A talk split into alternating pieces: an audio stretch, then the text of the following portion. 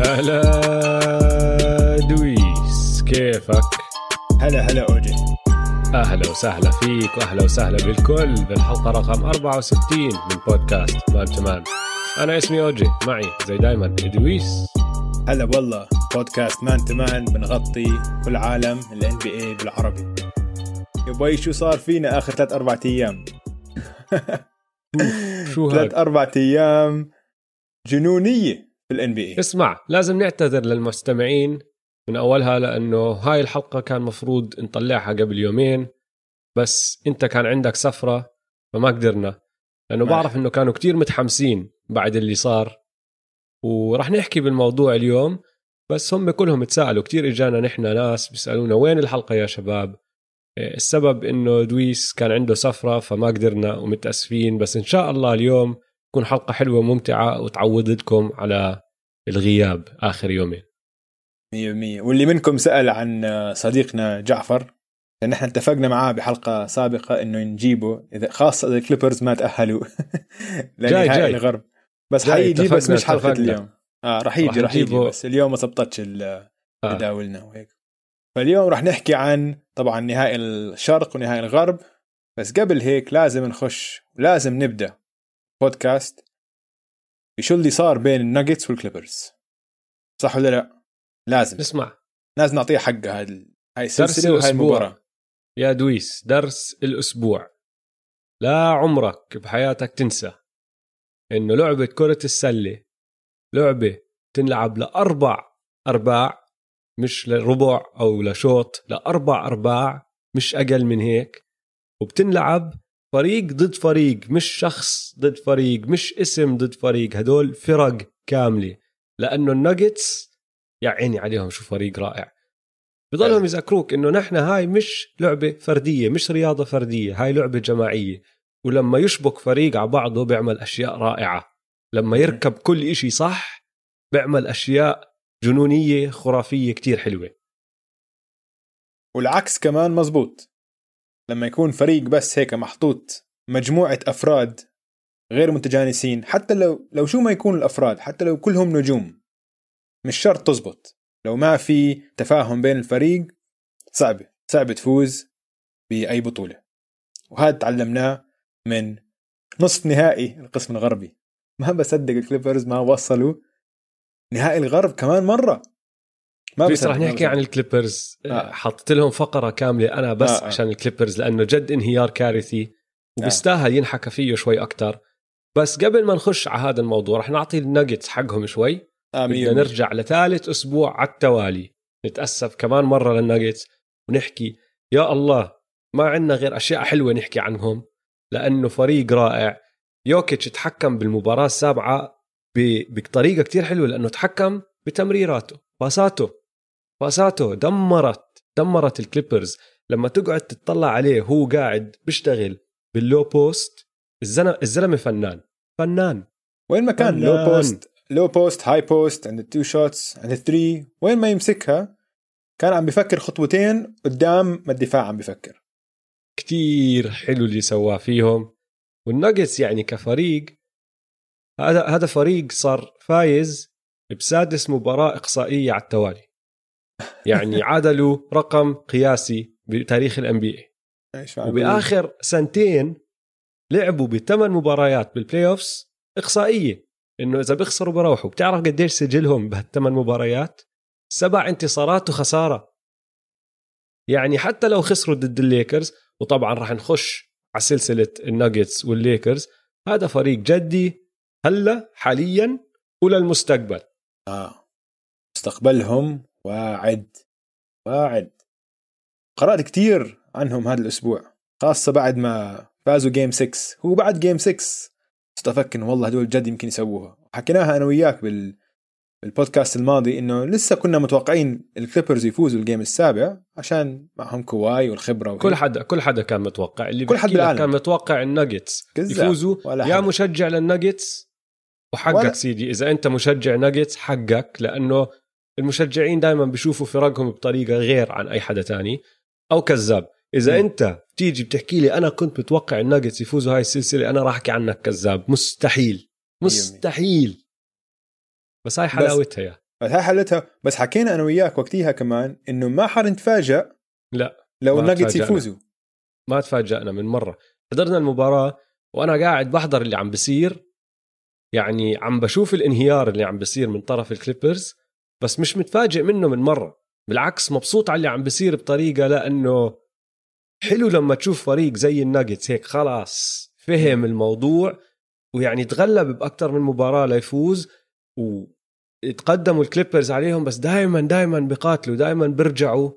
وخلص مرة واحدة شبكت صح وأنت يعني مبينة كانت واضحة يا زلمة عم تحكي عن فريق أحسن لاعبين فيه كانوا قاعدين على ال bench. اللي هم كواي وبول جورج كانوا قاعدين على ال bench لنهاية المباراة. يوكيتش يوكيتش ما عليه حكي. يوكيتش هو الشخص اللاعب ال big man اللي نحن كنا توقعناه يصير. من أفضل ال big man بال NBA وأفضل passing big man. أفضل big man بمرر الطابة بتاريخ ال NBA بس جمال ماري يا أخي. جمال ماري مش اللي توقعناه. أنا حكيها أكثر من مرة أظن من قبل إنه كنت دائما أتوقع جمال ماري يكون ثالث أحسن لاعب على فريق بنافس. بس أخذ قفزة. أخذ قفزة كتير حلوة. يعني أعطيك معلومة صغيرة إحصائية صغيرة. بال regular season كله ما كان عنده ولا مباراة سجل فيها فوق ال 39 نقطة. يعني ما وصل ال 40 آه. بال playoffs صار عنده أربع مباريات مسجل فيها 40 أو أكثر يعني قفزته كتير حلوة كتير حلوة. جمال ولا حتى كان all-star ولا حتى انحكى عنه إنه ممكن يكون all-star كان معدله 18 نقطة بالموسم. يعني كان يعني كان حقنا نحكي إنه والله ما أظن هذا أحسن لاعب أو ثاني أحسن لاعب على فريق بينافس عشان ما ورجانا. ما ورجانا. هذا هذا اللي سواه عم بيسويه بال playoffs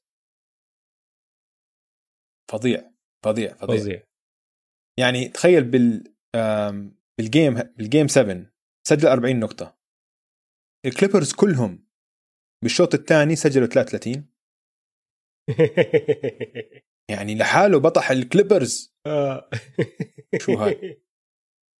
وزي ما انت حكيت نيك يوكيتش انت قلت إنه زي ما توقعناه أنا بالنسبة لي لسه أفضل بكتير كمان من ما توقعته يعني بعرف إنه لعيب وهيك بس إنه نتيجة ل game 7 والهدوء وبرادة الأعصاب اللي جاب فيها 16 نقطة 22 rebound 22 rebound 22 و13 assist وهدول 13 assist كان ممكن يكونوا يمكن 20 assist لو لو فريقه جابوا الثلاثيات. أول هذا لما جد أحكي لك فنان ال assist الطريقة اللي عم بجيب فيها ال assist ال ال الرؤية اللي عنده إياها للملعب يا الله شو حلوة يا الله شو حلوة.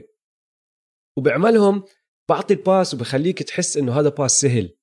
بعدين أنت بتروح بتشوف العادة تقعد تتخيل يا الله قديش صعب. اولا إنه لمسته دائما بجيبها صح بجيبها بالمحل اللي لازم يجيبها.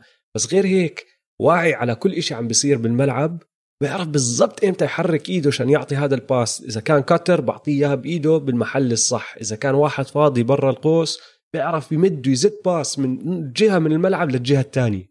لا الله حلو. جد يعني- دمرهم بال passing تبعه. كثير هي انت حكيتها سجل 16 نقطة. مش انه سجل 40 حتى 30 نقطة لا 16 بس يعني- 13 assist ولسه سيطرته على المباراة لسه ما بتبين بهالأرقام. تصدق؟ يعني آه. اللي بيشوف الأرقام بيقول آه okay يوكيتش لعب منيح. triple double rebound كتير بس يعني ما سجل كثير يعني. بس هاي هاي لازم هاي هاي هاي مثال لما الإحصائيات ما تعطيك الصورة الكاملة صح. اللاعب. صح. هذا سيطر على المباراة كاملة. ما خلاهم يسووا إشي هبلهم. كل ما يسووا إشي يكون عنده هو ردة فعل بالضبط اللي لازم يسويها. كل مرة. صح. ما كان عندهم أي أجوبة ليوكيتش. برافو عليك. قبل المباراة راح عند مايك مالون كان عيد ميلاد مايك مالون المدرب تبعهم. آه. راح عنده بقول له اسمع أنا جايك بأحلى هدية عيد ميلاد. يا بنت- ننتصر بهاي المباراة وبنطلع على نهائي على نهائيات القسم الغربي أو بنروح على البيت بتشوف عيلتك وكل حدا وبتقعد ببيتك بتنام بتختك فعلى الجهتين جايب لك أحلى هدية. كيف مايك ملون صار يضحك. طيب دويس غير هيك قبل ما نخش على ال playoffs وال نهائي على الجهة الشرقية والغربية شو صار هالأسبوع؟ يانس أنتتكومبو فاز بجائزة أفضل لاعب للموسم لثاني مرة على التوالي وأصبح مبروك يانس. مبروك ليانس وأصبح ثالث لاعب بتاريخ ال NBA بعد مايكل جوردن وحكيم ألاجوان اللي بيجيبوا جائزة أفضل مدافع وأفضل لاعب بنفس الموسم. صح. مبروك حقه. هلأ شفت كثير ملاحظات على ال social media إنه كيف يانس وما بيستاهل وهيك بدنا نعيد بس للي ما بيعرف أو للي نسي هاي جائزة للموسم فقط مش لل playoffs ومش بس هيك بهذا الموسم اعتبروها لشهر ثلاثة فقط يعني ل 11 ثلاثة ليوم ما صار الإيقاف. آه، يعني حتى ما المباريات اللي صارت بال bubble الثمانية ال seeding games التصنيفية هاي ما انحسبت. غير وبستاهل هيك بيستاهل 100% غير عن هيك طلعوا تشكيلات ال All-NBA اللي هم أحسن 15 لاعب بال NBA الفريق الأول لبرون جيمس يانس لوكا انثوني ديفيس وجيمس هاردن. الفريق الثاني ديم كواي يوكيتش كريس بول باسكال سياكم. الفريق الثالث بن سيمنز جيسون تيتم جيمي buckets باتلر تبع Big Face Coffee أنا بقى أنت شايفني؟ أوجي عم بشرب أنا. Big Face Coffee شايف؟ رودي جوبير وراسل ويستبروك. فهدول هم حسب الإعلام أفضل 15 لاعب بال NBA هذا الموسم. أنا ما عندي جدال مع ولا واحد من هدول الأسامي. بتفق معهم كلهم. برادلي بيل وديفن بوكر طلعوا فعفطوا شوي. صراحة التنين كان عندهم أرقام كتير حلوة. يعني برادلي بيل هلأ صار اللاعب الوحيد من تاريخ بي 1900 و... لا من 1988 من لما صار في ثلاث فرق لأنه آه. قبلها كانوا دائما All-NBA first و second team هلا صار في third team آه. هو أول لاعب من ال 1988 بخلص موسم بمعدل 30 نقطة أو أكثر وما بس ما بيطلع All-NBA بس فريقه بصراحة أنهى الموسم بسجل 25 انتصار و47 خسارة واحصائيا كان ثاني أسوأ مدافع هذا الموسم. يعني آه، هو. وتري نفس الإشي. فما بيطلع لك يا برادلي بيل تقعد أنت تحكي لي بدي أكون أحسن من هدلاك ال 15 لاعب أو أنا تحطوني محل هدلاك ال 15 بوكر زي ما حكينا هذا كله التصويت صار لكل إشي صار قبل ما يتم إيقاف الموسم. فال eight O run والثمان انتصارات الحلوة كتير واللعب الحلو كتير اللي لعبوه الفينيكس سانز بال bubble ما بنحسب. فكمان يعني شايف إنه وضعه أحسن شوي من بيل بس لسه ما بيستاهل فوق هدلاك. والثلاثه التانيين اللي ممكن يطلع لهم كمان يحكوا إنه نحن بنستاهل اللي هم بام وكايل لاوري وكريس ميدلتون الثلاثة ساعدوا فرقهم كتير للفوز بس ما راح أشيل ولا واحد من هدلاك ال 15 عشان أحط واحد من هدول بصراحة طيب آه، والاخير اللي طلعوا الناس بيحكوا عنه جويل إمبيد اسمع جويل أسكت. لا.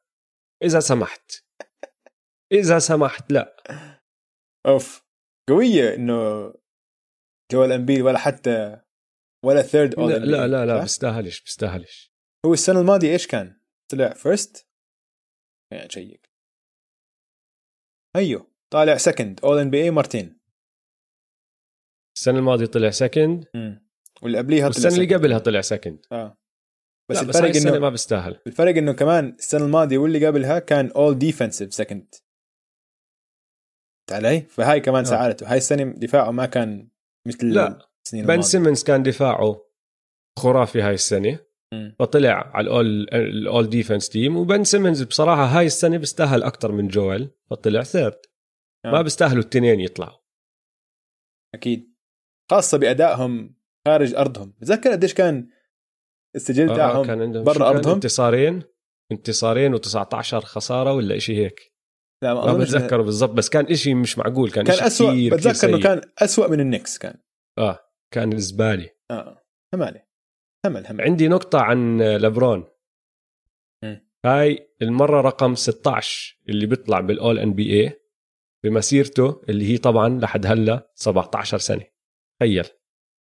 فعنده اختيارات All-NBA أكثر من أي لاعب تاني بتاريخ ال NBA كان متعادل مع تيم دانكن كوبي براينت وكريم عبد الجبار ب 15 اختيار.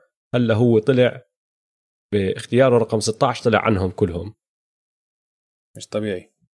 بس غير هيك عنده 13 اختيار All-NBA first team وهذا أعلى رقم بالتاريخ.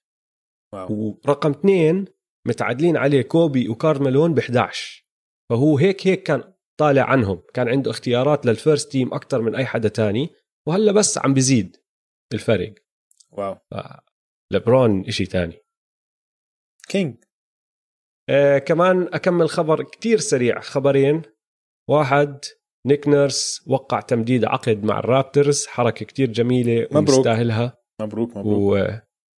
يعني بصراحة أنا كتير مبسوط عليها وأظن كل مشجع لل Raptors مبسوط عليها. ويانس قعدنا نحكي شوي الأسبوع الماضي عن مستقبله مع ال Bucks وشو بيقدروا يعملوا. يانس راح قعد مع المالك تبع ال Bucks اللي هو مارك لاسري اسمه. قعدوا باجتماع ثلاث ساعات. بس اللي بضحك بالموضوع إنه رسميا ما كانوا بيقدروا يحكوا عن تمديد عقده. لأنه لسه ما خشينا بسوق الانتقالات ما فتح سوق الانتقالات. فوقعوا على ورقة للام بي اي إنه هذا الموضوع ما راح ينفتح بس قعدوا حكوا عن النادي واتجاه النادي للمستقبل وشكلهم طلعوا الجهتين مبسوطين من بعض فمشجعين ال Bucks بيقدروا يرتاحوا شوي لأنه شكله يانس قاعد معكم على القليلة لكمان سنة. يعني نحن حكينا إنه هاي هي الاحتمالية الكبيرة بس بعد هذا الاجتماع خلاص الكل فهم إنه ما راح يصير في trade. ما راح يصير في panic من جهة ال Bucks فيا مشجعين ال Bucks ريحوا شوي شكله الفريق واللاعب متفقين على الاتجاه اللي راح- ياخذوه هو حكى بعد ما خسروا إنه في أشخاص لما يشوفوا جدار قدامهم بيحاولوا يتجنبوه. أنا لما أشوف جدار بصير بدي أقتحمه. بده يخش ف- فيه. فاسمع هاي ضحكتني شوي. عشان بعرفش إذا هو لاحظ شو عم بحكي. مشكلتك أنت إنه ما عندك المهارات تكسر جدار الدفاع. هاي مشكلتك. إنه هيك هاي الخطه الدفاعيه قدامك. فبعرفش إذا هو قصده يحكيها هيك ولا لا. لا هو مش قصده. من مرة مش قصده. ابدا مش قصده هيك حلوة. أكيد. بس فأنا لما سمعتها ضحكت فكرت حتى لما قريتها أول مرة فكرت إنه حدا عم بتخوت عليه. فهمت علي؟ بس فاهم. عندي سؤال لك دويس. عندنا مشجعين Bucks بالعالم العربي. عمره طلع لك واحد يقول لك. أنا بشجع ال Bucks؟ لا. غريب. إذا موجودين بعرف إنه في حساب رسمي أو مش رسمي بس في حساب آه، عربي لل Bucks. شغلهم حلو دائما بقعدوا بيحكوا على تويتر بقعدوا بنكشوا على الفرق الثانية ولله بضحك حسابهم. أنا بنصح الكل يروح يتابعه لأنه جد مسليين. بس ما بعرف يعني ما عمري تعرفت على واحد بالعالم العربي بيقول لي أنا بشجع ال Bucks. بس شوف نحن كمان عايشين بجيل هلأ الناس بيشجعوا اللعيبة أكثر من الفرق. صح صح صح, ف صح. أكيد في ناس بيشجعوا يانس. هاي هاي أكيد متأكد منها. في كتير من متابعينا حتى صورتهم ال profile picture هي صورة يانس فأظن بيشجعوا يانس. فبشجعوا ال Bucks عشان يانس. أكيد آه يعني. فهمت عليك. مش عشان آه، بروك لوبيز. مع إنه بروك و... واخوه وروبن بيستاهلوا الواحد يشجعهم. تعرف إنه روبن لوبيز في عنده حرب صارها سنين مع ال mascots؟ آه. هذول الحي... ال- بكون لابسين زي ال... مثلا ال Bulls بيكون لابس تور. آه. بالضبط ال mascots عنده حرب معهم. فكل ما يروح على ملعب بدق فيهم وبدفشهم بزتهم من هون من هناك بزت عليهم أشياء وهم بهاوشوه كمان بنفس الطريقة إنه بتلاقيهم قاعدين بطخوه بفرد ال T-shirts وهيك أشياء. وهاي صار سنين الحرب. كتير بتضحك لأنه دائما كل ملعب بيروح عليه بصير معه إشي. طيب نحكي عن ال Clippers شوي؟ نحكي عن Clippers شوي. لأنه صراحة يعني نحن ما حكينا عن الفرق اللي طلعت من ال playoffs كتير ما خشينا فيهم وبال off-season رح نقعد نحكي عن كل فريق وشو لازم يعمل و تطلعات للمستقبل تبعه بس انهيار ال Clippers هذا بيستاهل. جد ينحكى عنه هلا لأنه جد من أكبر الانهيارات اللي مرت علينا بتاريخ ال NBA آه. مش طبيعي. مش بس إنه خسروا بعد ما كانوا متقدمين 3 واحد الموضوع أكبر من هيك. هو كيف خسروا؟ وين كانت التوقعات لإلهم قبل ما يصير هذا الحكي؟ يعني في محلل اسمه دارين روفيل بيقول لك ب MGM بفيغاس بالمراهنات 38 ونص يعني تقريبا 40% من المراهنات على ال NBA ومين راح يفوز اللقب هاي السنة؟ كانت على ال Clippers. 40% من مجموع المراهنات كانت على فريق واحد اللي هو ال Clippers. وخسروا بس خسروا بطريقة إنه فضيحة فضيحة. فضيحة. لما نحكي نحن إنهم المفضلين هذا مش بس رأينا. رأينا رأي كل الإعلام رأي لاس فيغاس المراهنات إنه إذا بتروح على بتحط أنت شرط بدك تراهن على فريق كان Clippers هو المفضل. وهذا طبعا بنبني على عدة إحصائيات وعلى إنه عندك كواي وبول جورج. بيشتغلوا هذا الموضوع جايبين ناس عباقرة رياضيات بقعدوا بيبنوا models financial مش financial بقعدوا بيبنوا statistical models على هدول الأشياء. وباخذوا زي ما أنت حكيت مليون إشي بحطوهم مع بعض وهذا الفريق كان المرشح المفضل. فاللي صار معهم يعني ما ما بتقدر تحكي إنه عادي خسارة وبتمشي عنها لا. هذا الموسم لل Clippers كان موسم فاشل بكل معنى الكلمة. أفشل موسم ممكن يصير أفشل إشي وأكبر فشل ممكن يصير لل Clippers صار. يعني هو بيكون فشل لو ما فازوا البطولة أو لو وصلوا النهائي وما فازوا البطولة. بس بس يطلعوا من يطلعوا الثاني؟ من الراوند الثاني. وكمان مرة ما يوصلوا نهائيات القسم الغربي؟ مش معقول مش معقول مش معقول. صاروا مع هاي الخسارة بيكون صار لهم 50 سنة. من أول ما بلشوا ما وصلوش نهائي القسم الغربي. تخيل. التاريخ مش عادي كلهم مش عادي مش عادي شيء غريب. كنادي ما وصلوا. بوسطن مش وصلوا. للنهائيات. بوسطن وصلوا ثلاث مرات آخر خمس سنين. غربي غريب man غريب غريب. مش طبيعي. اسمع كلهم اختنقوا. حتى كواي وأنا وياك كثير بنحب كواي. الناغتس سجلوا 50 نقطة بالشوط الثاني. الكليبرز سجلوا زي ما أنت هلأ حكيت 33 وكواي وبول جورج أخذوا 18 تسديدة بالشوط الثاني. حطوا منهم تنتين. ولا نقطة بالرابع. اسمع للمباراة كلها هم الاثنين مع بعض جابوا 24 نقطة وجا وسددوا 10 من 38 يعني هدول اثنين زبلوا زبلوا على الأخير على الأخير. برجع بعيد. زبلوا لدرجة إنه خلصت game 7 game 7 مش أي مباراة. عم تحكي عن game 7 مباراة إقصائية للفريقين. خلصت وهم التنين قاعدين على دكة الاحتياط. هذا فريق انبنى عشان عشان يلعب ضد أي خصم ضد أي نوع خصم. بيقدروا يلعبوا big بيقدروا يلعبوا سمول بيقدروا يسرعوا اللعب بيقدروا يبطئوا اللعب. بدك تحط ناس بشوتوا وتلعب shooting lineup بصير بدك rebounding lineup بتحط. يعني على الورق كان مفروض يفوزوا. بس أحلى شيء بال NBA وأحلى شيء بالرياضة بشكل عام إنه الورق هاي شغلة على الورق على الفاضي إذا ما خشيت على الملعب وعملتها. طبعا. ضلهم يستنوا ليضوي هال switch. ضلهم يتعاملوا مع الموسم بطريقة زي كأنهم هم فايزين صاروا ماخذين اللقب. وبعدين مرة واحدة لاحظوا انه ال switch خربان. boom. هيك تغيرت القصة هلا لأنه ال NBA ما بيرحم. وبيستاهلوا. بتعرف هم الدنيا قلبت عليهم آخر ثلاث أربع أيام. وانسى ال memes والتخويت وكذا عليهم خاصة من حتى حتى من لعيبة ال NBA ديميان ليلرد سي جي كثير كثير لعيبة NBA كمان نزلوا فيهم على تويتر وهيك. عشانهم بيستاهلوا عشان صار لهم سنة بيحكوا كأنهم فايزين اللقب مرتين ثلاثة. زي إنهم- كأنهم حاملين اللقب. ما بالضبط. عملتوا إشي يا إخوان. ولا إشي. الوحيد فيكم اللي سوى إشي هو الوحيد الساكت اللي ما عم بحكي اللي ما بيحكي. كل حدا تاني بيحكي. Pat Bev. أوف. ما سكت من أول موسم لليوم. بول اسمع جورج. ضايلهم ما سكت. بول جورج. كلهم كلهم. ضايلهم موسم واحد مع كواي وبول جورج. بعدين بصير في عندهم آه، التنين اختيار بيقدروا يضلوا يمددوا عقدهم كمان سنة.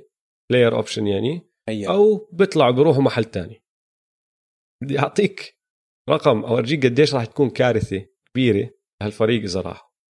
الكليبرز بالصفقة تبعت بول جورج. أعطوا الاوكلاهوما سيتي ثاندر خمس بطاقات بال draft. ماشي؟ بول جورج ب game 7 حط أربعة field goals يعني أعطوهم بطاقات أكثر من ما الزلمة حط field goals ب game 7 برجع بعيد. تخلوا عن خمس بطاقات لبول جورج. بول جورج حط أربعة field goals. الكليبرز جاهم بول جورج بهاي الصفقة. أعطوا الأوكلاهوما سيتي ثاندر شي جلجس ألكساندر دانيلو جاليناري بطاقة بال 2021 من ميامي عندهم First إياها. first round كلهم first round كله first. round آه. بطاقة بال 2022 بطاقة بال 2023 بطاقة بال 2024 بطاقة بال 2026 في كمان بطاقتين عندهم ال right to swap يعني بيقدروا يستبدلوهم. إذا تبعت الفريق تبعت أوكلاهوما طلعت أعلى أو تبعت الكليبرز عفوا طلعت أعلى أوكلاهوما بيحكوا لهم لا نحن بدنا هاي بنبدلها يعني اول ان كانوا لسنتين على القليلة سنتين يعني ممكن تمد طبعا بس هم السنتين اللي مأكدين. وسنة من هالسنتين خلصت راحت. تعرف اللي حكينا قبل شوي عن الناجتس؟ إنهم هدول فريق متماسك متجانس. صار لهم بيلعبوا مع بعض ثلاث أربع سنين ما إنهم فريق صغير. ومروا بأوقات صعبة. آه. هاي كتير مهمة لفريق. لما يمر استمرارية. استمرارية ولما يخسر كيف بتعاملوا مع الخسارة؟ مين القائد عندك بال... بال locker room هذا أظن الحكي اللي بال NBA الحالي مع كل حركة ال free agents اللي شوي الناس عم بيقللوا من أهميته. صح. أنت لما الفريق تخسروا مع بعض تنموا مع بعض. أنت ما بتعلم غير لما تخسر. صح. هلأ كل حدا عم بيروح مفكر إنه يعني زبطت مع الوريورز وكيفن دورانت مثلا. عشان الوريورز كانوا أصلا رابحين بطولة وبس جابوا دورانت وبعدين بس خلص. الوريورز قبل ما يجيبوا دورانت كان في core. خسروا طبعا بال 2016 بس حتى قبل ال 2015 قبل بطولتهم الأولى صح. خسروا منيح. صح. خسروا مع مارك جاكسون ونفس ال core كان ستيف موجود كان كلاي موجود كان دريمن على ال bench بيلعب. صح. قعدوا سنتين ثلاثة يبنوا هاي الصلابة الذهنية. مش صلابة لاعب واحد كفريق انتو كيف تعامل مع أوقات صعبة هاي بدها بس وقت. لازم تخسر ولازم تمر فيها. تجربة لازم تمر فيها لتنمو منها. يعني حتى مثلا الهيتلز ميامي هيت أول سنة حطوهم مع. بعض كانوا دوين ويد ولبران أحسن لاعبين بال NBA أول سنة. صح صح. لما خسروا ضد المافريكس المافريكس اللي عندهم بس كان نجم واحد كانش عندهم ولا نجم تاني. لا. بالفريق. فبدها بدها وقت بدها هيك هاي التجارب مهمة للفريق. ف- اسمع هاي هي. يعني هم مش بس فضحوا حالهم على الملعب فضحوا حالهم بعد ما خسروا برا الملعب كمان. لأنه طلعوا بحجج طلعوا بكتير حجج. آه. فعندي أكم حجة هون بدي أشاركها معك. هدول حجج حكوهم لعيبة من الكليبرز أو ناس دخلهم بالكليبرز. أول آه. واحدة بول جورج. طلع شو بيقول لك؟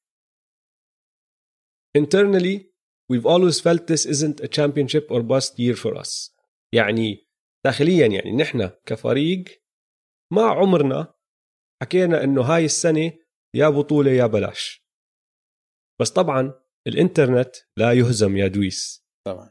فالناس اشتغلت على طول راحوا لقوا لك مقابلة من بول جورج فيديو مش حتى كتابة فيديو من جون 23 يعني من 23 6 مش حتى زمان زمان عم تحكي ثلاثة أشهر.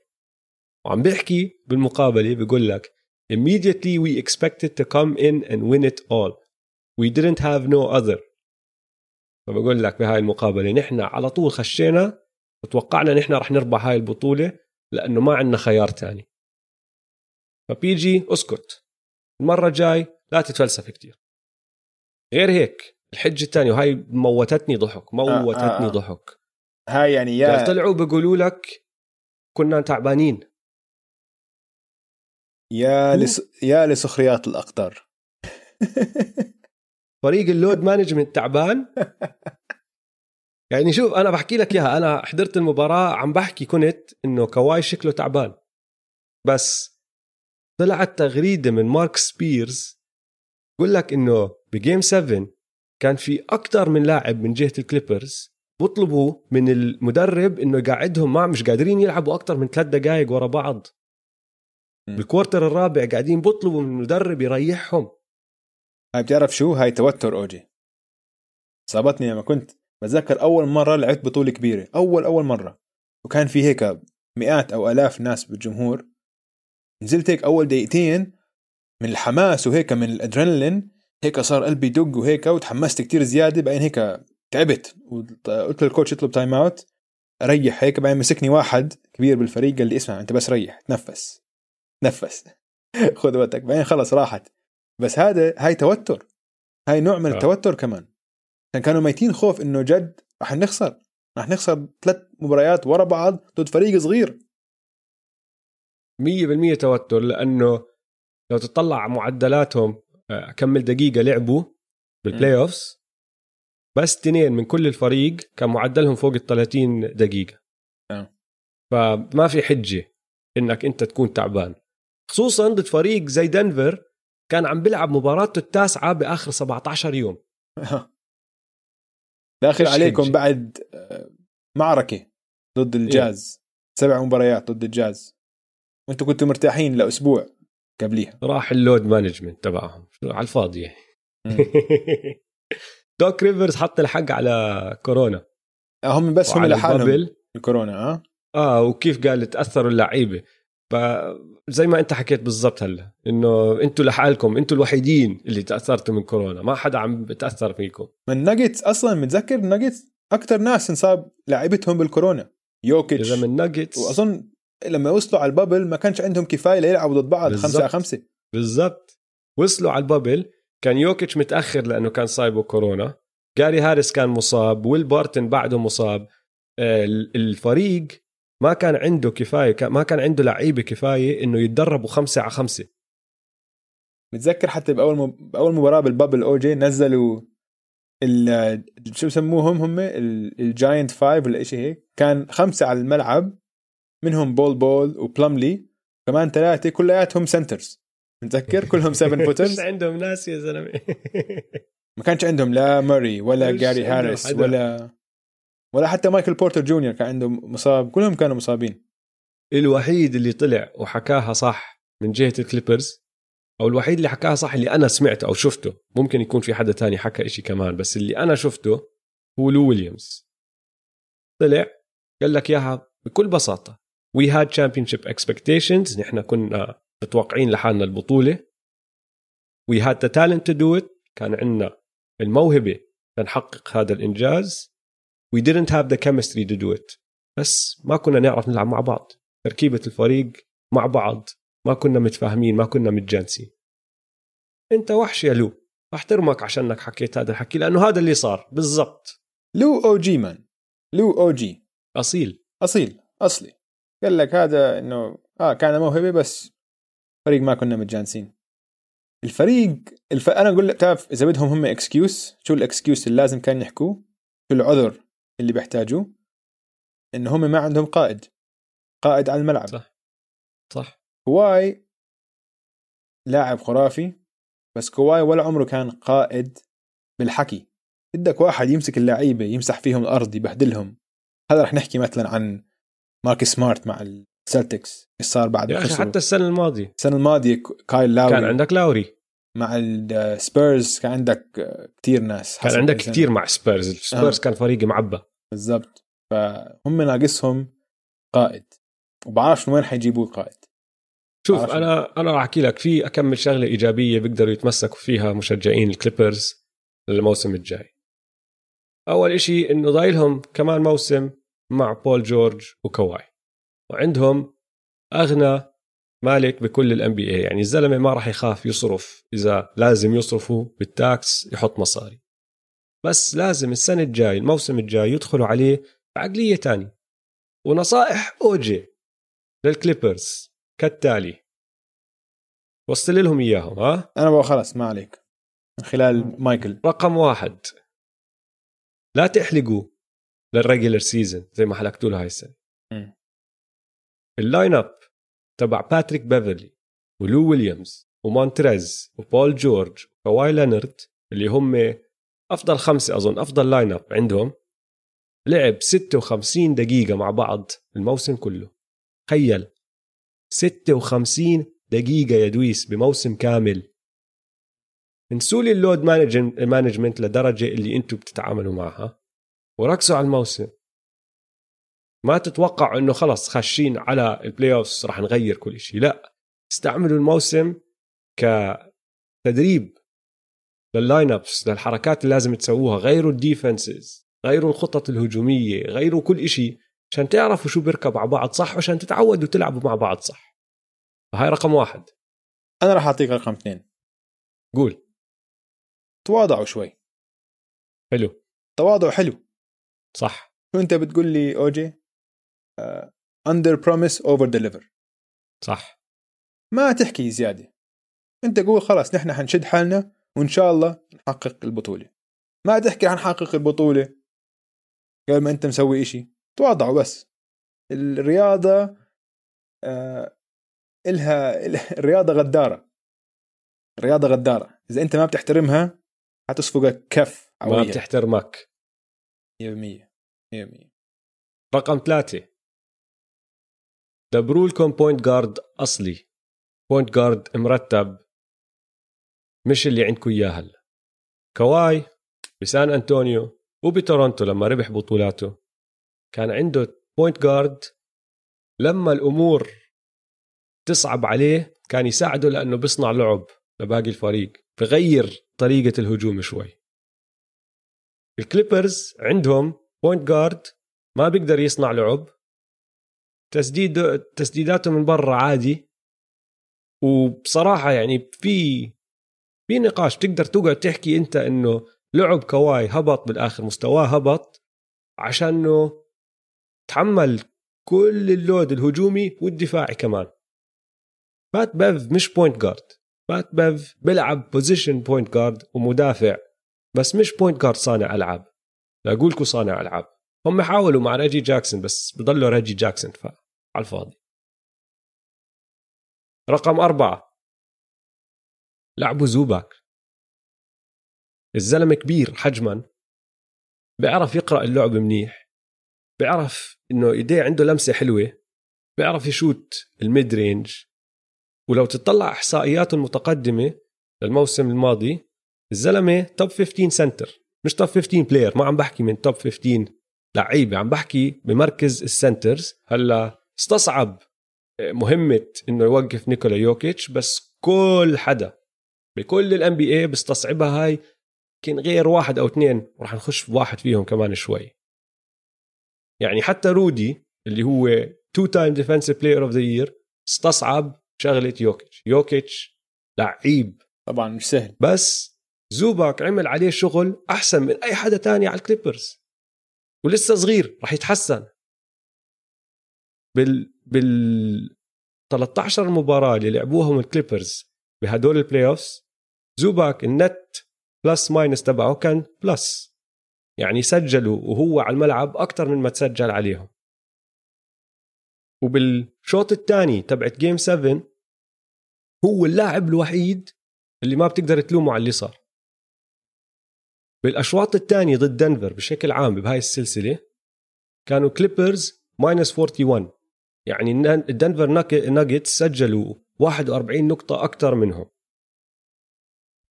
بس لما زوباك لعب لو تاخذ بس هدول الدقائق كانوا plus 3 ضد دالاس نفس الإشي صار.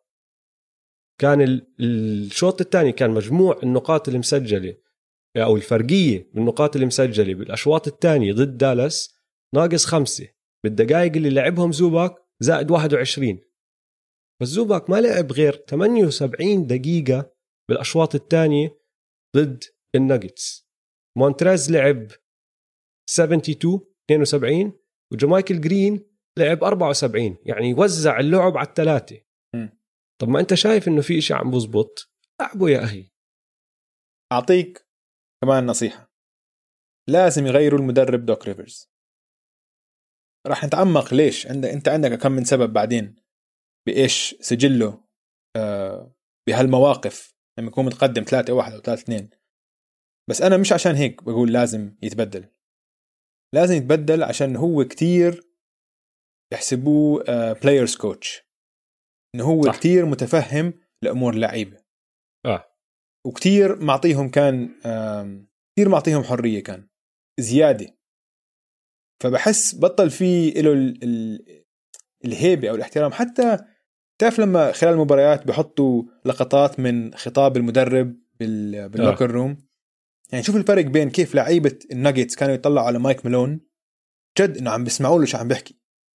وهيك عم بحمسهم تحس إنه كلمات مايك ميلون عم تنزل عم به... عم بياكلوها الناجتس وعم تعطيهم هيك وقود. عم هيك بتبني جواتهم هيك نار. عم تولعهم. دوك ريفرز هيك كل شيء عم بحكيه كان بحس ولا حد فيهم كان عم بيسمع له هاي طبعا هو بدخل من هون وبيطلع من هون أظن آه خلص إنه يعني عمل اللي عليه دوك ريفرز مدرب ممتاز بس مرات تحتاج مدرب تاني تحتاج بس صوت تاني بال locker room إنه يحكي مع اللعيبة ويقدر ينعشهم شوي فهمت علي؟ هيك حسيته آه. خلص بطل يسمعوا له هيك صح. بالنسبة لي هيك كانت واضحة الشغلة فهاي الخامسة م. طيب ورقم ستة يا دويس. كثير سهلة وآخر نصيحة مني لإلهم. آه. هلا صارت منا. انت خشيت على الوضع معي يعني. أه. آخر نصيحة من man to man للوس انجلوس كليبرز للسنة الجاي. don't panic لا تتهوروا. لا تتهوروا. لا تهور لأنه بذكروني وإنت حكيت شوي عن هذا الموضوع بذكروني بالهيت بال 2011 م.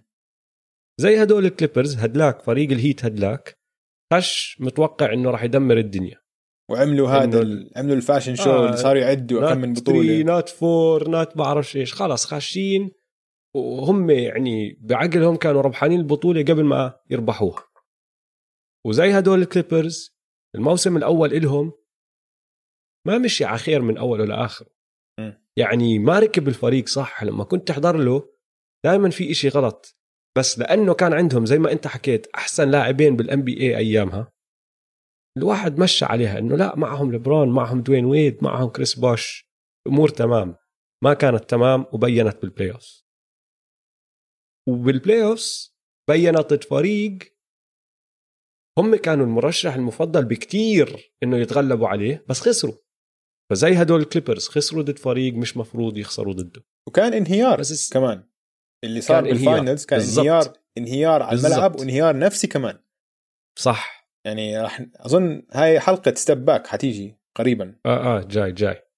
بس هي عن نفس عن... الشغلة اللي صارت مع هدول الكليبرز صارت مع هدلاك الهيت. هدلاك الهيت راحوا تعلموا درسهم ورجعوا فازوا البطولة السنة اللي بعدها واللي بعدها. والثالث اللي بعديهم كمان وصلوا ال finals فلا تتهوروا يا لوس انجلوس كليبرز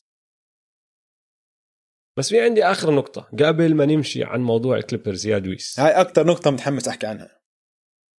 أها.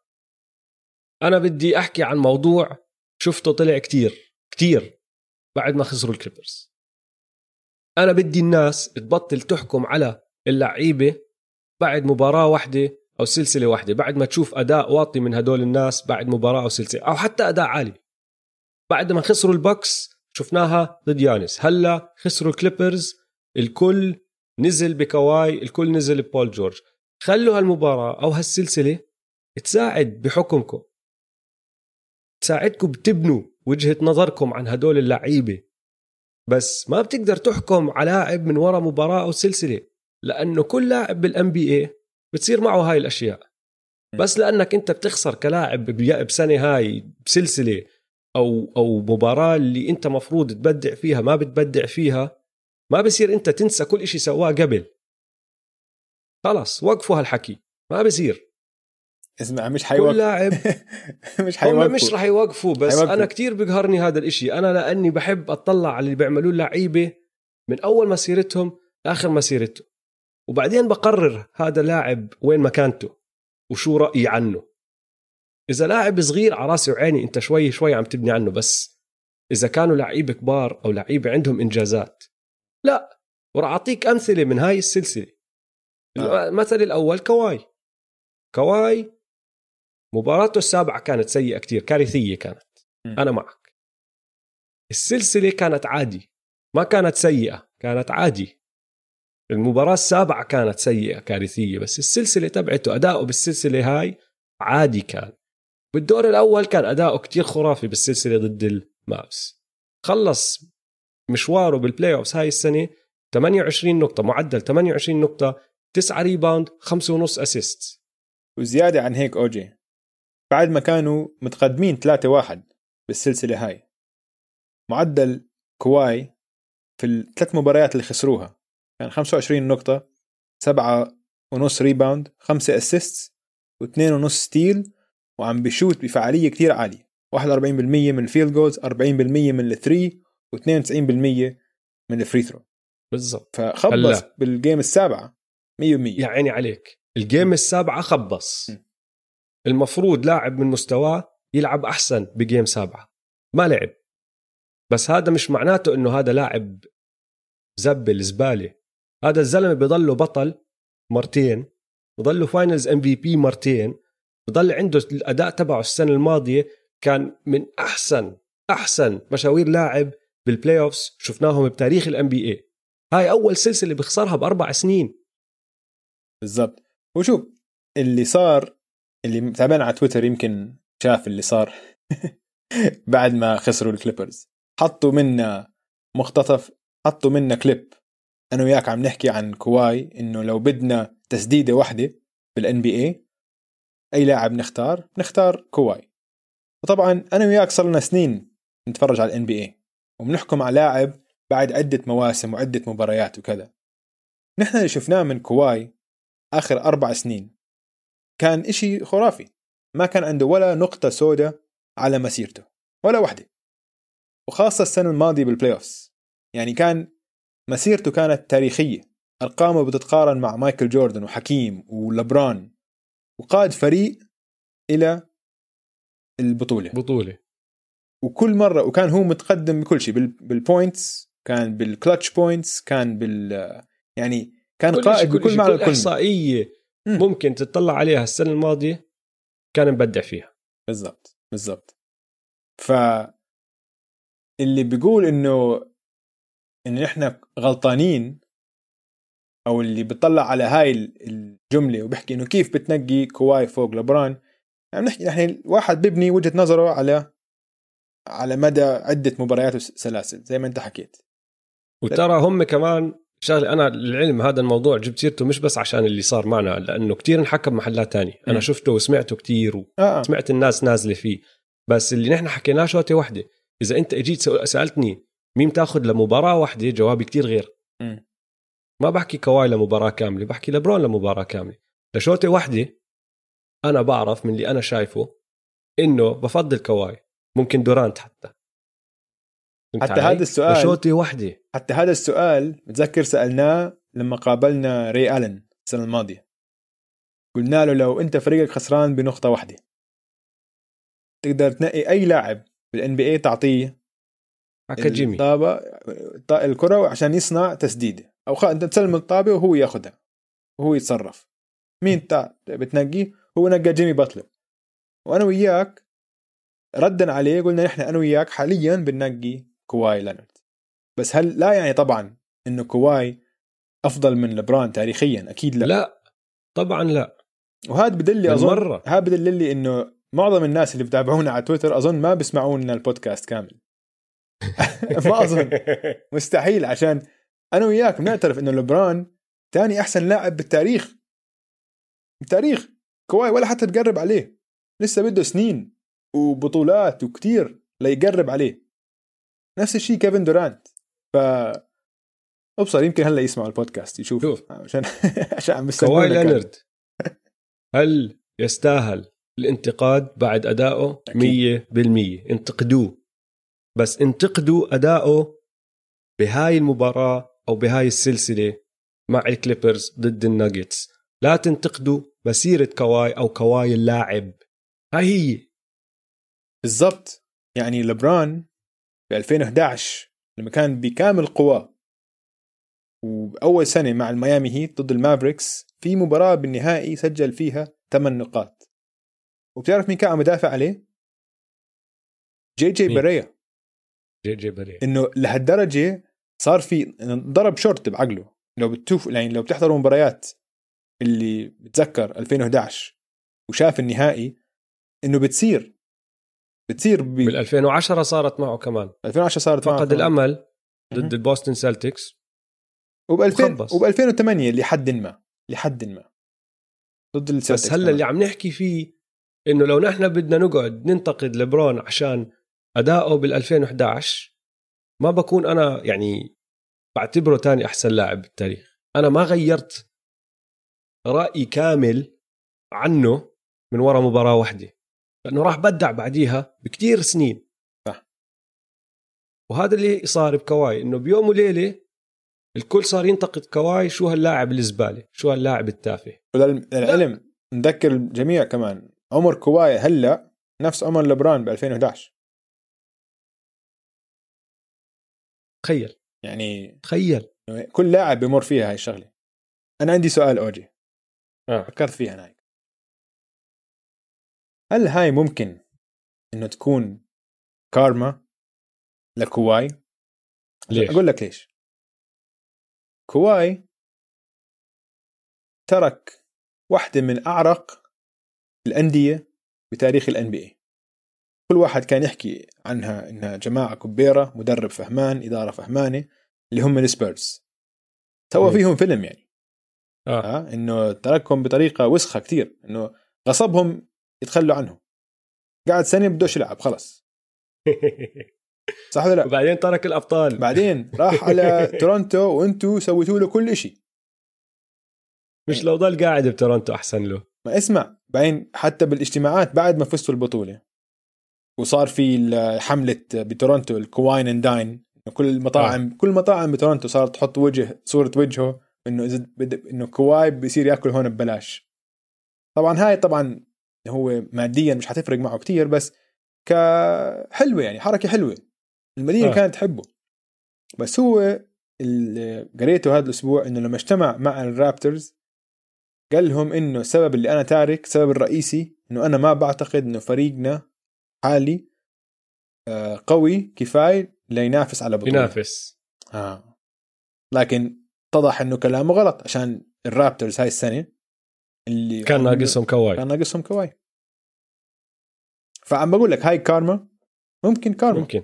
ممكن. يعني هو أنت فجرت يعني مش فجرت؟ تركت ناديين كانوا يحبوك. سووا لك كل إشي. خربت بيتهم. لا بصراحة الرابترز ما خرب بيتهم. خرب- السبيرز خرب, خرب بيتهم. بيت السبيرز آه خرب بيت السبيرز. آه. يعني هو السبب ليش السبيرز يعني سلسلة بوبوفيتش هلأ اللي كم من سنة كانت انتهت. 22 ل 23 بال playoffs انتهت. طيب اسمع نرجع لموضوعنا اللي هو تحكم على اللعيبة بعد مباراة مباراتين حكينا عن كواي. كواي جهة من النقاش لأنه عنده تاريخ ومش مفروض تحكمه على هاي السلسلة. احكم المباراة وأداؤه بالمباراة احكم أداؤه بالسلسلة إذا بدك بس ما تحكم مسيرته أو كواي اللاعب. بس على الجهة الثانية عندك واحد زي بول جورج. خلينا نحكي عن بول جورج. بول جورج خلص المباراة السابعة ب 10 نقاط ب 38 دقيقة. التقييم الهجومي تبعه كان 80 التقييم الدفاعي 107 واو. خبص إذا مش قد كواي أكثر من كواي. وغير هيك بول جورج بال playoffs هاي السنة خبص ما كان عنده playoffs ما كان مشواره ناجح بهدول ال playoffs معدله 20 نقطة بنسبة 40% من الملعب و33% من برا القوس. وعنده المعدل تبعه 4.2 free throws attempted يعني ما كان حتى يخترق. فلعب تحت المستوى المتوقع منه. وهاي شغلة عم بتضلها تنعاد معه. أول ما طلع بول جورج آه أول ما طلع بول جورج كان الكل مكيف عليه. كان أيامها يلعب مع البيسرز وبتعرف الحروب اللي كانت تصير بين لبران والبيسرز؟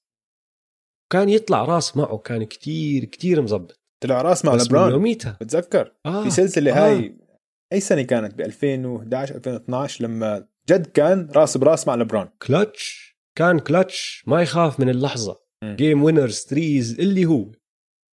فسمعته طلعت. بس من وقتها لحد هلا ضلت تنزل تنزل تنزل. سجله في المباريات الإقصائية إنه إذا بيخسر بروح انتصار واحد وتسع خسارات. معدله 17 نقطة. هذا واحد نذكر الجميع هذا واحد السنة الماضية فقط. السنة الماضية كان ثالث بتصويت أفضل لاعب بالموسم بالام في بي آه. وكان معدله 28 نقطة. هلا لما الموسم. لما يصير هذا الحكي بضل ينعاد ويتكرر وقتيها بتقدر تحكي عن هذا اللاعب مش كلتش أو هذا اللاعب مش قد المستوى أو مش قد سمعته. تقدر تسميه بس Pandemic P تقدر تسميه. تقدر تسميه Pandemic P بالضبط. بول جورج هاي السمعة وهذا الحكي اللي عم بيطلع عنه جاي من محل صح من محل له تاريخ. وكمان إشي كمان ما فيش غير لاعب واحد بالتاريخ بيعطي لحاله nickname أو اسم دلع. كوبي. اللي هو كوبي. كوبي سمى حاله مامبا بس كوبي مامبا بس كوبي كوبي. كوبي كوبي. أنت مش كوبي يا بول جورج. أنت تسمي حالك Playoff P وأنت كل موسم سجلك كل موسم معدلك بهبط بال playoffs هاي عاطلة. ما تعرف مين كمان؟ زي بول جورج. جد هلا في مشكلة والسمعه تبعته عم تخرب لأنه صرنا شايفين أدلة كتير إنه جد مستواه بأكل هوا؟ مش لاعب اللي هو مدرب دوك ريفرز آه. دوك ريفرز الشغلة اللي طلعت هلا كتير إنه هو المدرب الوحيد اللي صار متقدم فريقه 3 واحد عدة مرات وخسران السلسلة. عملها ثلاث مرات. ما حدا بتاريخ الان بي عملها حتى مرتين. هي صارت بس بتاريخ الان بي 13 مرة. بال 13 مرة هدول ثلاثة منهم هو كان المدرب. عاطلة. بس غير هيك عاطلة عاطلة. مدرب ثلاث فرق كانت متقدمة 3 2 وخسروا.